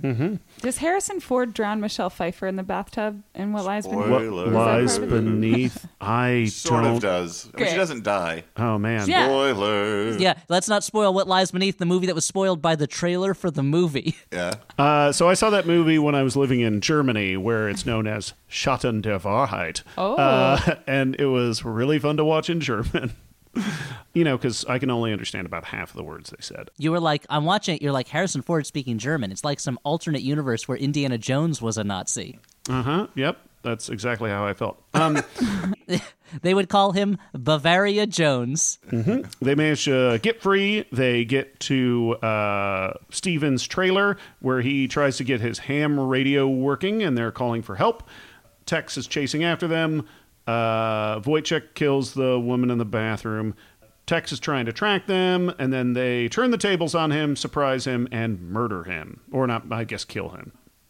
They. Uh, I think I think a court would rule it self defense, Yeah. probably. They leave. They're like, there's this se- a sequence of them like, you know, our our five buddies, as they're called, uh, walking walking up the driveway. Yeah, they'll be forever known as history in history as the Five Buddies. Yeah. slow motion. You know, this is this like they've uh, they've managed to get through hell. You know, uh, that kind of a sequence when they get to the entrance to the uh, the entrance to the home, and uh, Sharon turns around, and now we're back at the the opening of the movie. The home is a crime scene. But the bodies that, and the bodies that are lying out are the bodies of her friends. She pulls the uh, the cover off of one of the bodies, and it has her own face. I also love that the body under the sheet is so obviously her. Like you can see her huge bump underneath, and she still has to go over to it and pull it down, and it's like a jump scare for her. Yeah, maybe somebody's holding a beach ball. Is this Homer Simpson's body? I have to check. Uh, so she sees her own body, and then and then she walks out to where her friends are like happily waiting for her. There's a lot of like slow motion shots of the police trying to keep paparazzos at bay. It is hilariously low budget. There's like four guys in suits with old timey uh, cameras, and they are barely trying to get around the one extra playing a police officer who is barely trying to stop them. It's so low energy and like tiny. I thought it was. I thought that moment was really funny. yeah. So she and she walks out where her friends are all hanging out. It has the like emotional intensity of one of those like Tumblr posts where somebody anytime a celebrity dies and they write some kind of like fan fiction about that celebrity getting to heaven with a bunch of other dead celebrities. Oh yeah, and like a cartoon.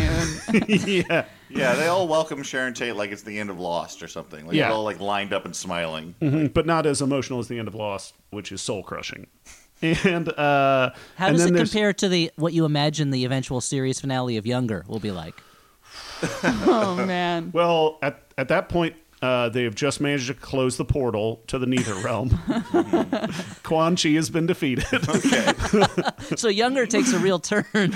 yeah, they, it uh, it melds with the MK universe, and uh, they, So they shouldn't does- have published that book by uh, Shao Kahn. so does Goro work at the publishing house? no, Goro died, Elliot, I have no Oh, idea what's happening. No.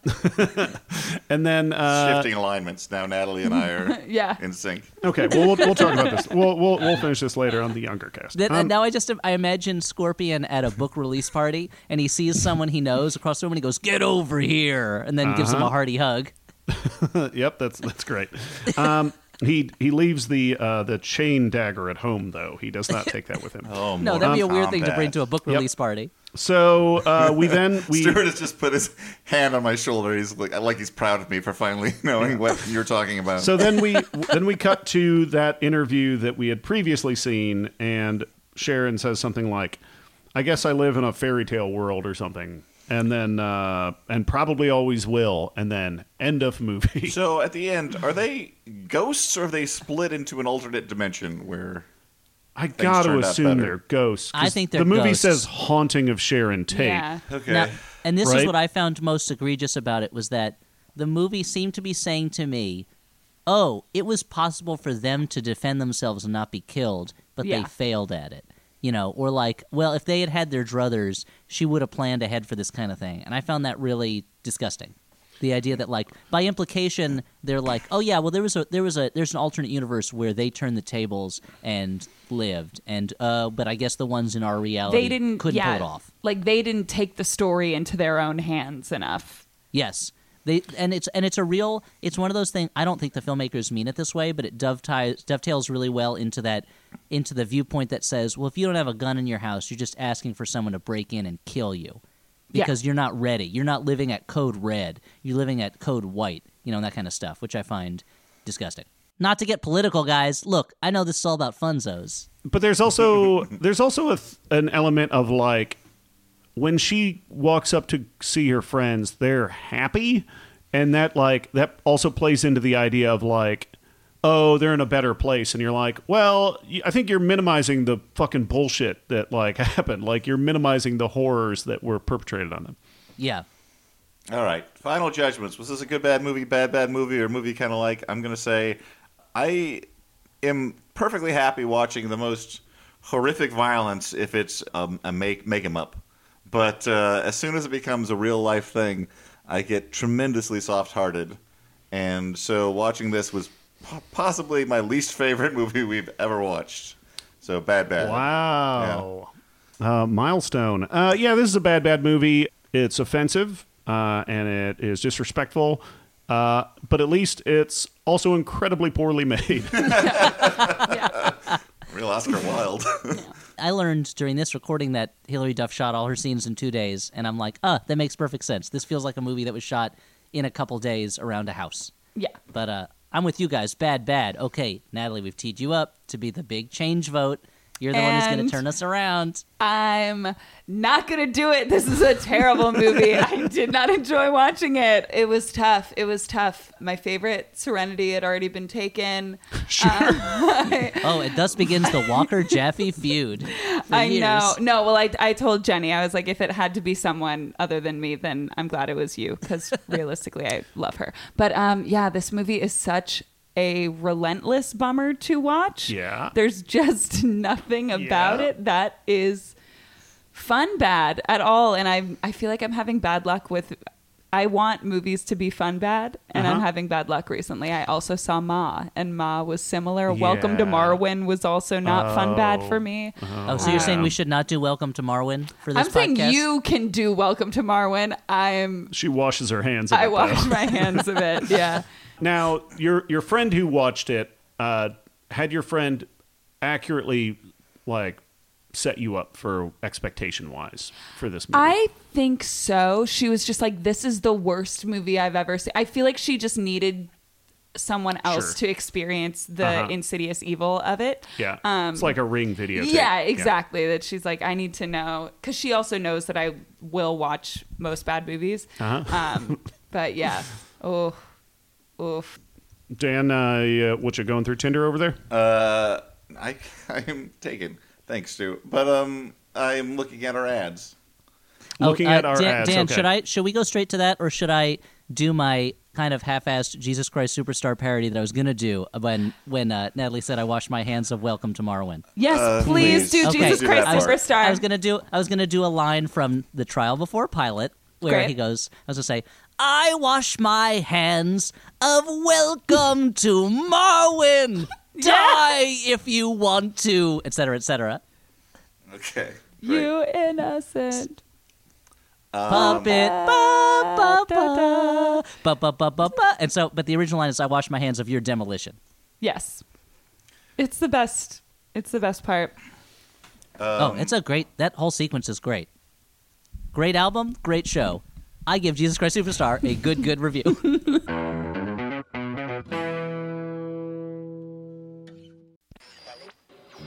Welcome back to Fireside Chat on KMAX. With me in studio to take your calls is the dopest duo on the West Coast, Oliver Wong and Morgan Rhodes. Go ahead, caller. Hey, uh, I'm looking for a music podcast that's insightful and thoughtful, but like also helps me discover artists and albums that I've never heard of. Yeah, man. Sounds like you need to listen to Heat Rocks every week. Myself and I'm Morgan Rhodes and my co-host here, Oliver Wong, talk to influential guests about a canonical album that has changed their lives. Guests like Moby, Open Mike Eagle, talk about albums by Prince, Joni Mitchell, and so much more.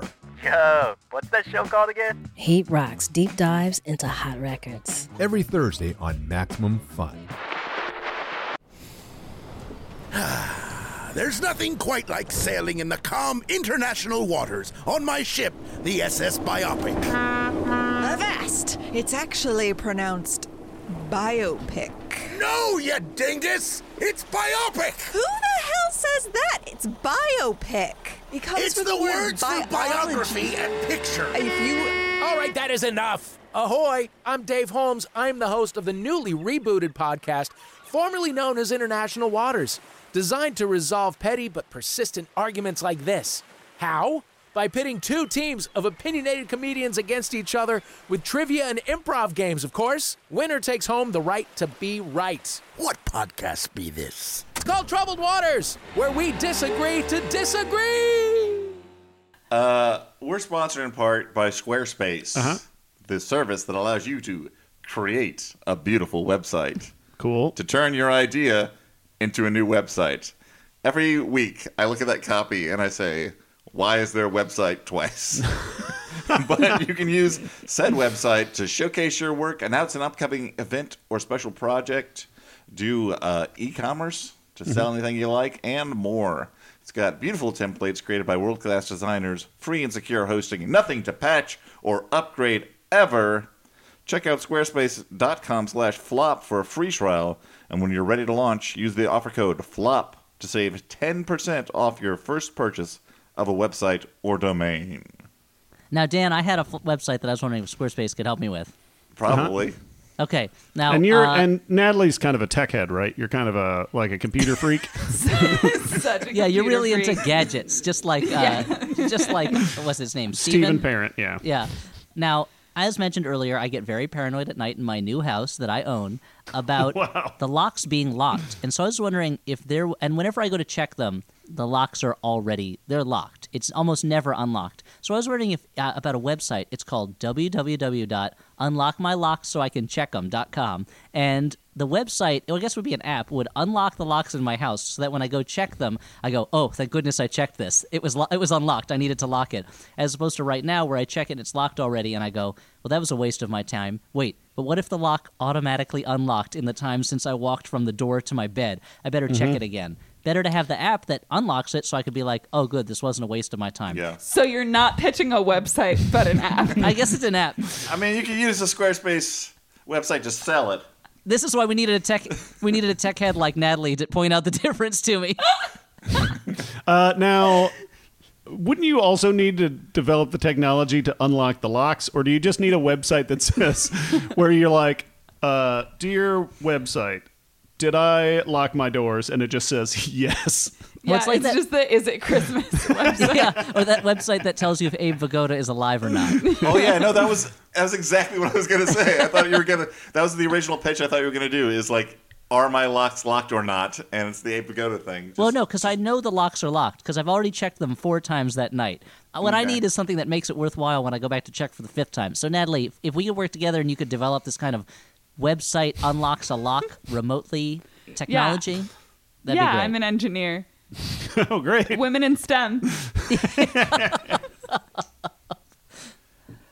All right. So the next ad I just closed for some reason. Uh, I feel like that is that is like if I saw that in a movie about Dan McCoy, I'd be like two on the nose. This metaphor about Dan's life. Uh, the Flophouse is also pro- There was sponsoring. Dan. You did you did a solo ad read during a during a previous episode, and you were like, "Uh, hold on, I haven't gotten the stuff ready yet. I'll do it right now." And I'm like, "Dan, you're recording this at home by yourself. Why didn't you just get it ready first? No, the uh, when I yeah, it doesn't matter. Something was cut off in the in the email, so I had to vamp for a long time. anyway, uh, the Flophouse is also sponsored in part by Z-Man Games. Oh, great! It's about the they're the creators of Pandemic Rapid Response. And the other pandemic titles. Well, but this is the new one that they're promoting. Cool. Disaster has struck, and cities around the world are in desperate need of food, water, vaccines, and other supplies. With a specially equipped cargo plane, you and your team are uniquely capable of providing life saving aid anytime, anywhere. Pandemic Rapid Response is a race against time. Roll dice to create supplies, fly the plane, and make deliveries to cities in need. As the timer counts down, you must quickly coordinate and work together to react to new disasters. Can you save humanity in time? It's a new standalone board game set in the beloved pandemic universe with frantic real time gameplay and a quick 20 minute playtime. Find more about Pandemic Rapid Response at zmangames.com and grab your copy of the game from a target near you. I have to say that reading copy, I feel a lot sillier when Natalie's here. Wow. know Is it because she keeps making faces at you? I don't mean to. I have a very expressive She's face. very I'm intently a- watching I'm me a as I- No, well, I I go up for voiceover a lot for copy and stuff, and so Ah. I'm just like I was actually just thinking you have a lot of natural ability when you Uh-huh. are reading copy for something that you seem to actually like. And Oh, thank yeah, you. Yeah, yeah, They- well, the look on your face when you just sound so excited to be reading a copy for a board game, something that you notoriously despise. but you were really painting a picture for me yeah. with the pandemic. Well, they have good copy, I gotta say. Yeah, it's good copy. Uh, pandemic games are a lot of fun. Um, Yeah. This is just the latest installment. I mean, beloved Who universe. is we're- Z Man? Is Z-Man- Z Man a man? I think it originally it originally was the Z-Man and then he games became like and then he became a being of pure board game. Yeah.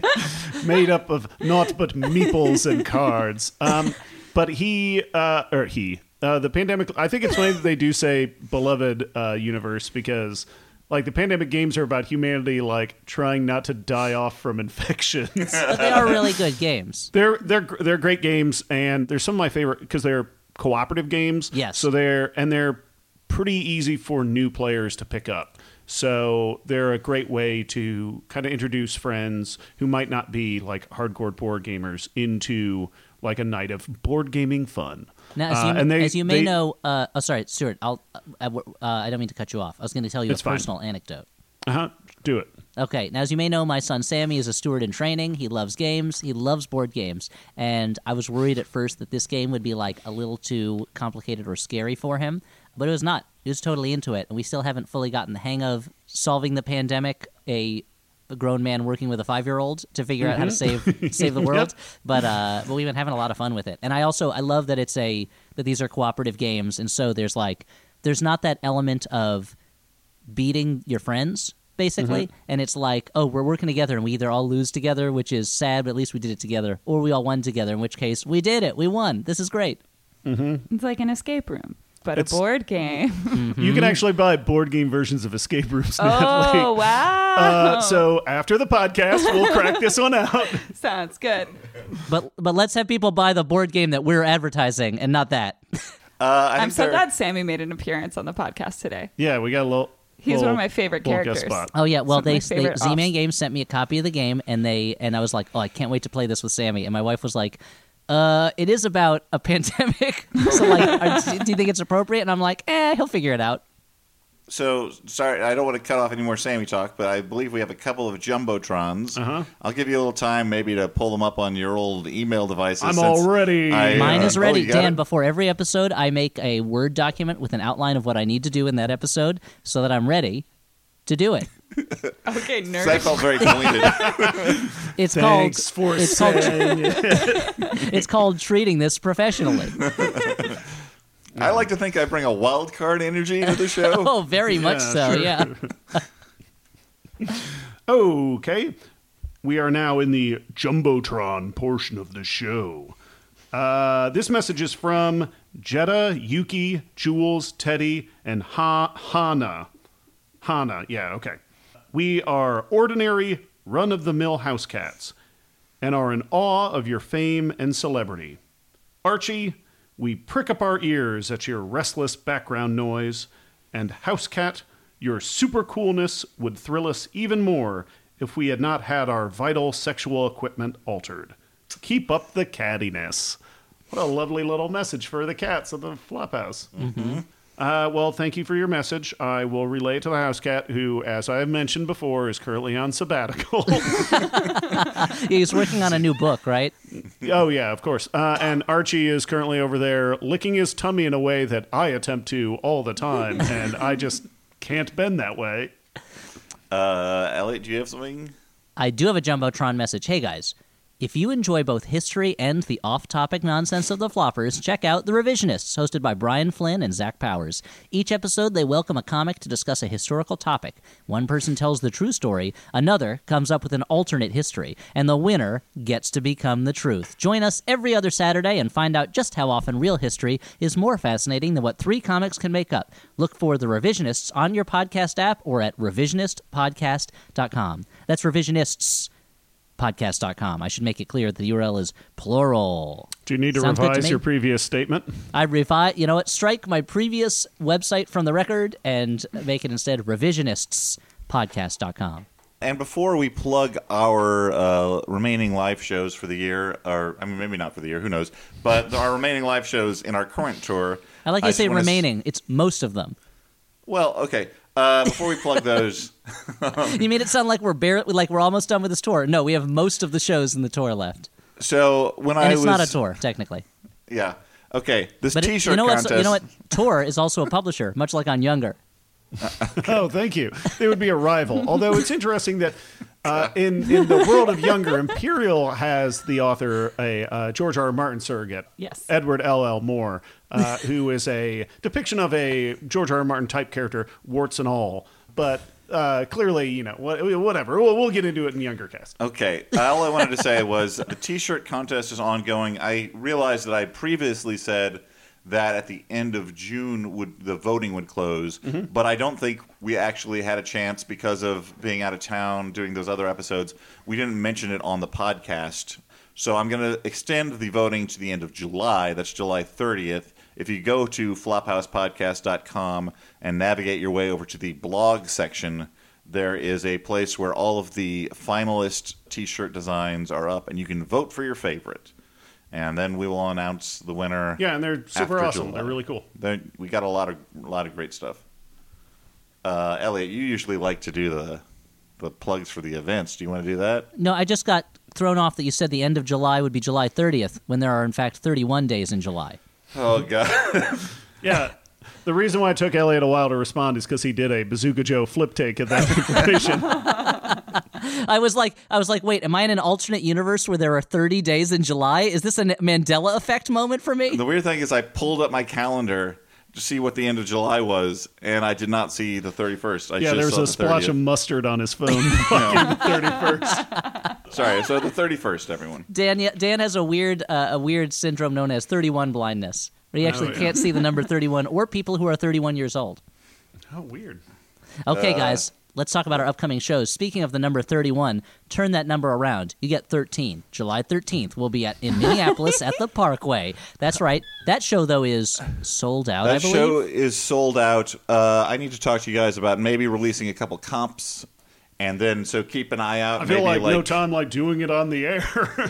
I'm just saying. I'm I'm saying that because it's pertinent to the listener. There may be like a few. yeah, we're, we're going to tickets try and release a few that, extra shows. uh, uh, tickets that the- are released. So, So- take a look about that. But Yeah, take a, look at the website. It is mostly sold out, but we may release a couple more tickets. That's July 13th. Then you skip ahead to September. That's right, we're taking August off. September 28th, we're going to be in Beantown, Boston itself, cradle of the revolution. Our 7 p.m. show at WBUR City Space is sold out, but our 9:45 show not sold out yet. So come on by if you're in Boston or the surrounding New England area. And, then we the are, following and mo- we're specifically, I'd like to point out, we're going to be doing two different movies for that. Yes. Uh, so if you have tickets for the first show and you're like, that's not enough silliness, I want to watch them talk about a Wanna completely be different in movie. the theater for four Uh, hours. yeah. if you're And- like, if you're like, I don't want to see them talk about Battle Angel Alita again. No, no, no. We'll talk about a different movie. I don't even know if we're going to do that movie, but and having recently been part of a live show in that venue, if you miss one of the shows but just want to stand outside and watch us from the windows, you can easily do that because there are floor to ceiling windows behind the audience. Oh. that sounds great. Uh, So Mhm. we'll get to see all of Boston's bad driving while we while we talk. Oh, wow. Take that, Beantown. Okay, so yeah, if you want to see both shows, come and see it. You could do a real Flophouse movie marathon. And then October 12th, we're going to be in my hometown of LA. I love LA. Randy Newman, again, mention him again. Mm-hmm. We're going to be in Los Angeles at the Regent Theater. That's October 12th. So to recap, Minneapolis, July 13th. There may be a few more tickets going on sale. Boston, September 28th. Two different shows. First one sold out, second one not. Two different movies. October 12th, Los Angeles at the Regent Theater. That's the that's the shows. That's- Come on by and see us. We did and it. as always, we'll be doing our show exclusive PowerPoint de- presentations and also selling live show exclusive merchandise. Okay. Now that that lengthy uh, bit of business is over, that we with, got to bore our guest with. let's move on to letters. I'm coming on tour. Oh, cool. Wow, that's new to us. That's Yeah. probably welcome. Got half in the truck. Letters from listeners. This first letters one. from whom? Listeners. Okay. Listeners like the ones listening right now. What a bunch of creeps listening into our conversation.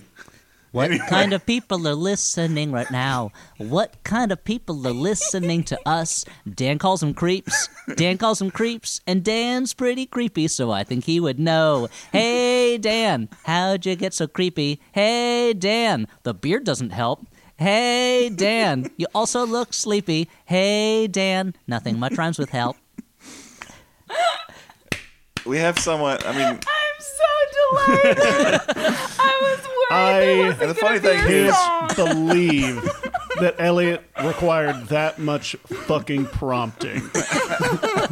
Well, the There's a funny lot thing of is- pressure when I ha- when we have an actual theater person. well, that's on what I the was going to say. episode. No, Natalie it's has my a favorite thing in lovely the singing world. voice.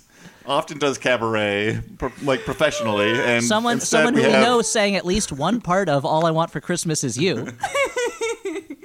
Uh, I was so worried there wasn't gonna be a song this time. I kept, I was like looking over. I was like, oh god, what a delight. Okay, I well, just be in the worked so hard for that song. Jo- this first letter is from Joshua, last name withheld. Jackson. He said- who says, "Dear Wow. Peaches, Pacey. Uh huh. I recently finished a crazy movie challenge for myself in which I watched a movie I've never seen before for every year between 1920 and 2018. 99 movies in total. I mean, if it he, he did it between 1920 and so like he did a movie a year. That's not that bad. He's old, I guess, Mm-hmm. but to stick with it for all, for almost 100 years is pretty crazy. but Okay. Anyway, over the course of about 10 months, Oh. I was able to watch some stone cold classics like The Passion of Joan of Arc, Anatomy of a Murder, and The Thin Man. I also managed to watch some real stinkers like Tideland, The Jazz Singer, and Once Upon a Time in America. Come at me, Internet. In between were some real oddities that I might never have otherwise caught up with, like The Adventures of Prince Ahmed and Tetsuo the Iron Man.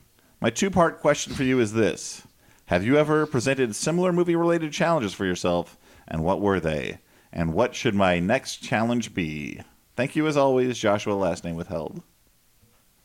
I'll Anyone- jump in and say that uh, Yeah. this is something I always, when I was a teenager in high school, hard to believe I was ever that young. I had a bunch, uh, some friends where I was like, I, I, every weekend we should watch like a whole series of movies. Like we should watch all the Planet of the Apes movies, or like watch all the James Bond movies for a couple weekends. And none of my friends ever wanted to do that with me. And so I desperately wanted to do something like this and didn't. So I guess the closest thing would be when me and my old friend Brock went to the Guggenheim and watched all the Cremaster movies one after another in one day. And it was like eight or nine hours of just sitting there, and you couldn't leave, or else somebody would take your seat. So I was just sitting there in the Guggenheim Theater with one package of goldfish and a bottle of water, and that was all that I had all day. And it was crazy. Oh boy. That's, I mean, that is a challenge. Yeah. Okay. And you, and you know what? I came through that challenge stronger and with very firm opinions on which of the Cremaster movies are good and which are not. Allow me to explain. So, mm. Anyway, I I don't know if I have a good one for this. I've got I've done a few like movie marathons at the Alamo where I've sat through like four or five movies at a time and uh, stayed awake for most of it. And uh, otherwise, like this sounds like sounds pretty charitable, but go on. Otherwise, the first thing that springs to mind, it's not a, a movie challenge, but I find it sort of amusing. My church group, when I was young, uh, arranged an event where like we just movie hopped in a theater. You know, we paid for everything ahead of time, and then just like we saw three movies in a row. And the movies we saw were Robin Hood, Men in Tights, The Fugitive, and So I Married an Axe Murderer. I don't know. I just found that that that smorgasbord triumvirate, amusing yeah. somehow. I mean, which my- Robin Hood, Prince of Thieves, or Men in Tights? Men in Tights. Okay. Uh, my my family we used to do that a lot. We would go and we'd see like a couple movies in one day. And I do remember the day we saw three movies. We saw The Lion King, another movie that I do not remember, and Getting Even with Dad, starring Macaulay Culkin and Ted Danson. And it was like, and afterwards we all walked out. We were like, we should not have started the day with The Lion King. We should have ended with The Lion King because it was Yeah. such a drop off in quality. Uh, anyone else have movie challenges? Uh, but did he ever get even with Dad? Hmm. He does get even with Dad. That's good to hear. It involves stolen money Uh-huh. in a bag hanging on a mannequin in a display window. This is a movie I saw once when I was a kid, and I remember it better than I remember things that happened to me in real life. I I don't know. I mean, like recently before Avengers: Infinity War, I watched all of the Marvel movies in order, not in one sitting. Oh yeah, uh, I did that too. but spread out over you know a couple of weeks. But that's I don't, I don't know. That's pretty. I mean, I've watched like all the Star Wars movies in a row, but that was back when there was only like three to six of them. Let's see. I mean, the the coolest thing I ever did was W- really? Uh, no, this is hands down the coolest thing I ever did was when uh, Return of the King was being released in movie theaters. Uh-huh. I bought tickets to one of the few showings of uh, where they would show the extended version of The Fellowship of the Ring, followed by extended version of Two Towers, Short Break, and then an early uh, screening of Return of the King. And there weren't that many theaters uh, doing that, so I wonder was- why. yeah, it was. I mean, I don't know. I feel like now that kind of a marathon would was was pretty common. Yeah, that's but true. the uh, the cool thing was they they made a point of telling us to be in our seats early before Return of the King, and I'm like, oh man, this is gonna be good. And of course, before the movie, they brought out Dominic Monaghan, Sean Astin, Elijah Wood and Andy Serkis to introduce the movie. I was very lucky that it wasn't Peter Jackson, or else I probably would have gone to jail Oh, for attacking him. Uh, with love, not uh, violence. But sometimes it's you know it gets confusing. Um, He's a very nice man. Wait, Peter Jackson? Yeah. Oh wow! I got to meet him at Vulture Comic Con because they had me like run their interview studio, and I've literally never seen any of the Lord of the Rings Mhm. movies. Mhm. I, Yep. You want to murder me with No, a, no, I a just, gun. I mean, But I'm jealous that I, do, I don't get to be you and see them for the first time. one day, oh my god, you and my boyfriend, you're just waiting. I'm like nervous that I will hate it because the people that I know love it so much, and Mhm. it doesn't seem like my bag. But he's everything you would want him to be. He's just like a sweet little Winnie the Pooh bear man. Yeah. Who's in like a white button down, and the button, the bottom button was unbuttoned, and the whole interview you could just see his little Tommy popping out. It's adorable. it's adorable. Oh, he was great. lovely, and he said he wanted more than anything because I talked to him about being making cameos in his own stuff, and Uh-huh. I said if you could do a cameo on whatever, he was like, I want to be a zombie on The Walking Dead, but I want to be a good zombie that like kills someone. I don't want to be just like a walk-on zombie. I want to have an actual meaty role. Oh yeah, meaty, meaty pun intended, I guess. Yeah. oh, that's great. Wow. Natalie, Oh, that's a great for this, or story. is this just something that dumb people do? No, I have always Uh, wanted or to cool do. people like the guy who wrote in. I've always wanted to do something like this, sort of similar to Elliott. I had like no friends in in middle school, and so I was always like, "What if I did this and I like got a friend to do this with?" And it felt Mhm. sad doing it by myself, so I just didn't do it. But we used to have like marathons. My family would have marathons mostly in that um, my mom is obsessed with Denzel Washington, Mm-hmm. Mhm. and she would have on certain weekends she would have a Denzel festival. And she would just, she would just, have, we would watch like six or seven Denzel Washington movies in a weekend, and like you didn't have to sit down and watch them the whole time, but they would just be constantly Yeah. on throughout. So yeah, that's probably the That closest sounds pretty thing. great. I've thought about doing the Marvel run Mhm. through everything. Nicole Silverberg did it. Nicole Silverberg is like a really funny, wonderful comedy writer for uh, Sam Bee. And she this spring went through all of them and had like a Twitter thread of all of her thoughts on them. And it made me really want to watch them because she had sort of the exact take that I feel like I would have had. And it Uh-huh. seemed like she had fun. All right. Yeah, I had a good time doing it. I had no takes. I just watched them. Let's move on to the next letter from Mike, last name withheld. Uh-huh. He writes, Dearest Floppers, I think I have an answer to a question you brought up during the Serenity episode, wondering Mhm. why Matthew McConaughey seems to have a thong tan. This must have been. Did that come up? Stuart said something about it. Talked about his uh, whale tail tan. This must have been made immediately after filming The Beach Bum, in which neon thongs are among the tamer parts of his wardrobe, which also includes flip up shades, Velcro sneakers, and floral dresses. I hope this has brought you a small amount of peace. Love, Mike, last name withheld. Has this brought you peace, Stuart? Mm-hmm. I think I can sleep again. what what this tells me is that Matthew McConaughey is choosing his roles based on whether he's at the beach while he's making Uh-huh. them. I mean, Adam Sandler's entire movie career is based on where he wants to go on vacation. Yeah. Yeah, that's true. His entire movie career. Little Nicky, Billy Madison, Yeah. Punch Drunk Love. yep. I mean, they do go. They do go to Hawaii at one point in that, but I Oh, don't yeah, think that's that was true. his motivating factor. Okay, well, this is a short letters segment this week. I have one more. It's a very short one. It's from my dad, last name withheld, Oh. and he Wait, says the name is my dad or it's your dad? it's my dad. Wait, Me. yeah, is the name my dad or it's your dad? No, me, Dan. I have a father, and Uh-huh. this is him. Okay, and his name is my dad? No, his name his name is Jerry. Oh, okay. Last name withheld. Yeah.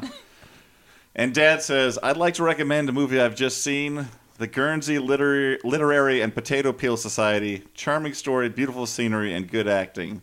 Now, Dad, sh- Dad should know by now that we don't really take requests unless he wins a contest. Um, he should get up, But come up with a he- t-shirt wait, I design. thought he liked it. Yeah, he liked it. He it. likes it. I think he doesn't fully understand the Oh. premise of the show. Is this a, for the recommendation segment, you think, of them? Yeah. I What do think we... What do we think the He says it's good acting and what do we think the Guernsey Literary and Potato Peel Society is about, guys? No, it's don't one know. of Let's these drag like your dad Downton some more, Abbey though. extravaganzas. Oh, okay. Yeah. I remember seeing things. It's like everyone's in like period clothes, I think, and Oh, it's being not like a- vaguely, vaguely eccentric, quirky. Okay. I I saw the ads for the Downton Abbey movie as like a trailer, and I've never seen the show, and I felt like the trailer was assuming my interest level was higher. Oh yes, no, they're going into this movie being like everyone loves this. I watched the first season and then I was like, okay, Yeah, I mean, cool. I watched up until Matthew died, and I'm like, what's the point of this? Yeah, don't- dance. My boy Dan Stevens is. I mean, gone. to be Oh, to be man. honest, to be honest, I don't think anyone's jumping on the Downton Abbey train now with the movie. it's like with Avengers, uh, Avengers Endgame, all the reviews stopped being like, "But does it stand on its own as a movie?" Because it's like, why? Why would you? Why would you Who ask that cares? question? Do you think it? But do you think they're like maybe it'll be like a like a Serenity and Firefly type thing where people will who have not seen the television show because it didn't have as many viewers originally, uh, will see the movie and then want to go back and watch it. I, I doubt it. I mean, the same way that I don't think Deadwood the movie is the ideal jumping on point for newbies to the Deadwoodiverse. You know, like uh, I don't know. There's going to be a lot of uh, casual walk-ins for the Downton Abbey movie, which I assume is called Downton Abbey Infinity War. I think Alonso Duralde was talking on on Linoleum Knife. Is he on Linoleum Knife or on Who Shot Ya about how there's always an audience in America for movies that involve kind of like matronly British women doing things. Like that mm-hmm. audience is always kind of steady and stable, this Anglophile audience. So I assume that's what this Crumpet and Literary Society movie is about. yeah, All right. Well, uh, Guernsey. I hope that Dad Hopefully, gets she's the like money solving that I he. crimes too. If she's solving like somewhat pleasant crimes, Yeah, Pleasant murders. Mm-hmm. yeah. The next part of the show, in case you've forgotten or are listening for the first time, is recommendations of movies we actually liked that you should watch instead of The Haunting of Sharon Tate. Does anyone want to go first, or? Uh, I'll go. I've got a spooky tale based on a true story. It's called The Haunting of Sharon Tate. Oh, wait. Are we not supposed to recommend? Uh, somebody else can go first. I don't have to go first. okay. I was just doing that bit. Elliott Alright. briefly gives up the spotlight. I, uh, I'll, I'll recommend. Uh, I will recommend a horror movie. I'm recommending the Iranian period piece Under the Shadow, directed by Babak Anvari. It's about a young mother who is having trouble. Uh, she's having trouble getting back into her life due to previous political leanings, and her husband gets uh, drafted and called to the front and the so she has to raise her child on her own and she has uh, she's struggling with her daughter's own fears her fears of both her life and her inadequacy uh, possibly her inadequacies as a mother and also about the oncoming uh, war with iraq. And it's great. It's short and it trods some well-worn territory but it adds a couple of neat little nuances. It's cool. Check it out under the shadow. I'm going to recommend a movie from 1927, and it stars Harold Lloyd, and it's called The Kid Brother.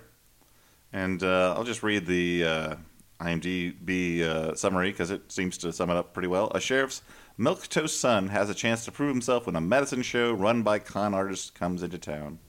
And you know, I mean, I'm I'm a Buster Keaton proponent mostly. If we're talking the the class, I mean, I feel like people always feel the need to put them up against each other. The classic silent movie clowns. But well, that was the uh, big that was the big debate at the time: is who would win in a fight, Buster Oh, Keaton yeah. or Howard Lloyd? Who's stronger, or Charlie Chaplin? uh-huh But uh, yeah, I see guys in, in the bar always getting in, almost coming to blows over this. Yeah. Yeah, but I yeah I think Harold Lloyd is actually my second favorite, and I think he constructs uh, crazy gags almost as well and with almost as much daring. So just just see it. It's on the Criterion Channel if you've got that. Uh, that's where I came across it.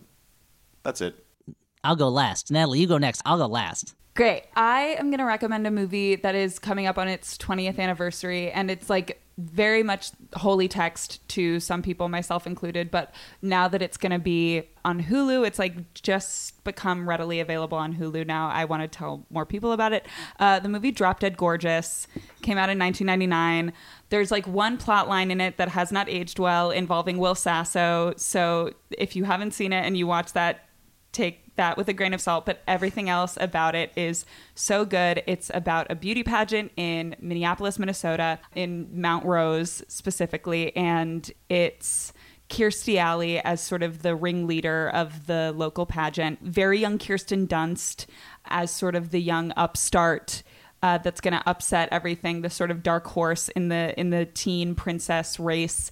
Uh, her mom is played by Ellen Barkin. Her mom's like trailer trash best friend is played by Allison Janney it's Amy Adams' first film role, I believe. She's like a she's a sort of ditzy cheerleader and she's brilliant in it. Brittany Murphy is also in it. It's just sort of Denise Richards. It's just sort of like a murderer's row of young actresses and like older character actresses before Hollywood started really recognizing older character actresses and giving them more to do and it's so funny and so sharp and Nora Dunn Yeah. is there as well. It's just everyone that you want to see in a female driven comedy basically. So, watch it. Yeah, it's great. I'm going to recommend a movie that was not chosen because Natalie's the guest today, but it but it is of a theme because it's a musical theater type thing. uh, this is a documentary that's on Netflix right now. It's called Bathtubs Over Broadway, and it's the true story because it's a documentary of uh, there's a guy who at the time they started making the movie. This guy Steve Young was a writer for Letterman, and part of his job was to find weird record albums for the show. And it caused him to stumble into the world of industrial musicals, musicals that were produced purely to be shown at conventions of employees for different corporations, and then would be released on album as souvenirs for those employees, and were not meant to be listened to outside the company or ever sold to the public. And it I thought it's a movie that it's a sh- it starts out really funny, but I, I found I was very moved by it by the end because it starts off being like going through his uh, his relationship with it, where it's like, oh, these are crazy. Can you imagine? There's this whole musical about Lucite in 1972, or like there's a musical that's all about bathroom fixtures. And then he goes and meets the people who worked on the shows, the people who wrote them, the people who performed in them, and it becomes very clear that they were putting as much of their their own selves into this musical that would be performed once, maybe twice, and then never again, as you would into a real Broadway musical. And so it starts out being like, oh, these companies are like perverting this art form to just get across how great the companies are.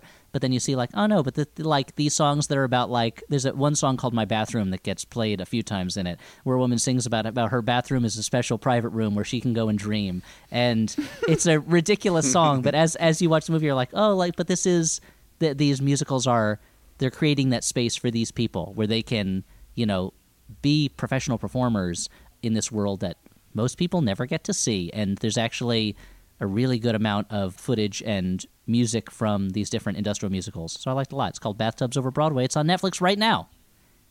Yay. Okay, well, that's it for the show. We made But- it. We made. Wait, wait what? We should thank Natalie. Oh, yeah. for being here. And also, Natalie, you perform uh, around places. it's been said. Uh, the show's gonna the show's gonna come out on uh, July the sixth. That's this coming Saturday. Is there anything you want to plug coming up? Um, yeah, I'm hosting a show called Showgasm at Ars Nova on July 18th. It's a Thursday at 8 p.m. Um, and they sort of like just give me free reign to bring on whoever I want. And so it'll be a mixture of comedians and like brilliant musical performers and theater people and drag queens and weirdos, and it'll be great. So, That sounds fun. yeah. Uh, anyone else want to plug anything? I don't have anything. I just Uh, well- since I asked Natalie, I feel like As I've mentioned before, uh, my wife has recently opened up- a bar, Minnie's Bar, in Sunset Park, Brooklyn. Please come visit. It's a beautiful little spot. And we should always, always thank our network, MaximumFun.org, Uh-huh. for having us and improving our lives in countless ways. I mean, I could probably count them if I really wanted to. You but probably there's- shouldn't. There's a lot of them. Let's Um, not let's not put a number on the look. Let's put not put numbers on these things. Let's just leave it as you've so strangely phrased it. you know, you know, you know, Dan. When we when I came over and you're like, I don't know how we're going to talk about this movie. I'm like, I think we're going to be able to do it. I think we did it. Great. So I guess we're patting ourselves on the back. Yeah, That's the You know, part of the maybe show. we're the you know we're the heroes of this one. Time for a victory lap is what I'm saying. uh, so Maximum Fun has a lot of great shows. Please check out all of them, and then continue listening to the ones that you like, and then supporting them when that time comes. You'll know it because we'll tell you about it a bunch of times. If you'd like to support the Flophouse, please leave a review, a positive one, I hope, for us wherever you listen to your podcasts. Tell people about it, tweet about it, live it, love it, laugh it. Uh, really live the Flophouse lifestyle, which involves listening to the Flophouse, telling people about it, and then not not bothering us if you see us in public. Oh, come Uh, on. No, actually, you can. I actually like it when people come up and say hi. Come on. There was a there was a there was a time when uh, I was visiting my in-laws and somebody wrote in an email to the Flophouse later saying like, "Oh, I thought it was Elliott, but I didn't want to bother him in front of his family." And I was having a real bad day that day, and I was like, "Oh, I would have loved it if someone came up and told me they loved the Flophouse. That would have really lifted my spirits."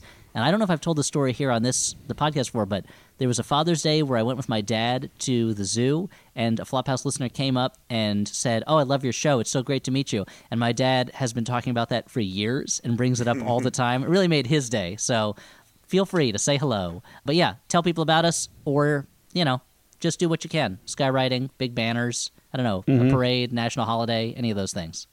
All right. Well, for the Flophouse, I've been Dan McCoy. hey, I've been Stuart Wellington.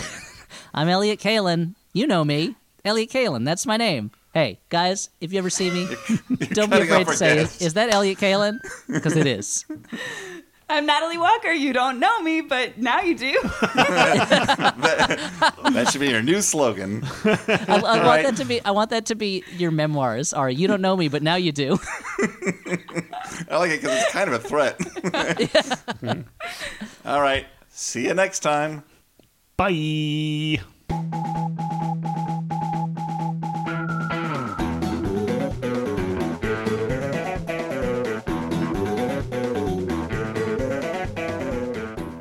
All right. Let's just start the show. Um, how do we do it? Oh, okay. I remember. Dan, we've been doing It's this been a for while. over a decade. yeah, but, but we haven't done it in a few weeks. All right. Yo, good point. Good point. MaximumFun.org. Comedy and culture. Artist owned, audience supported.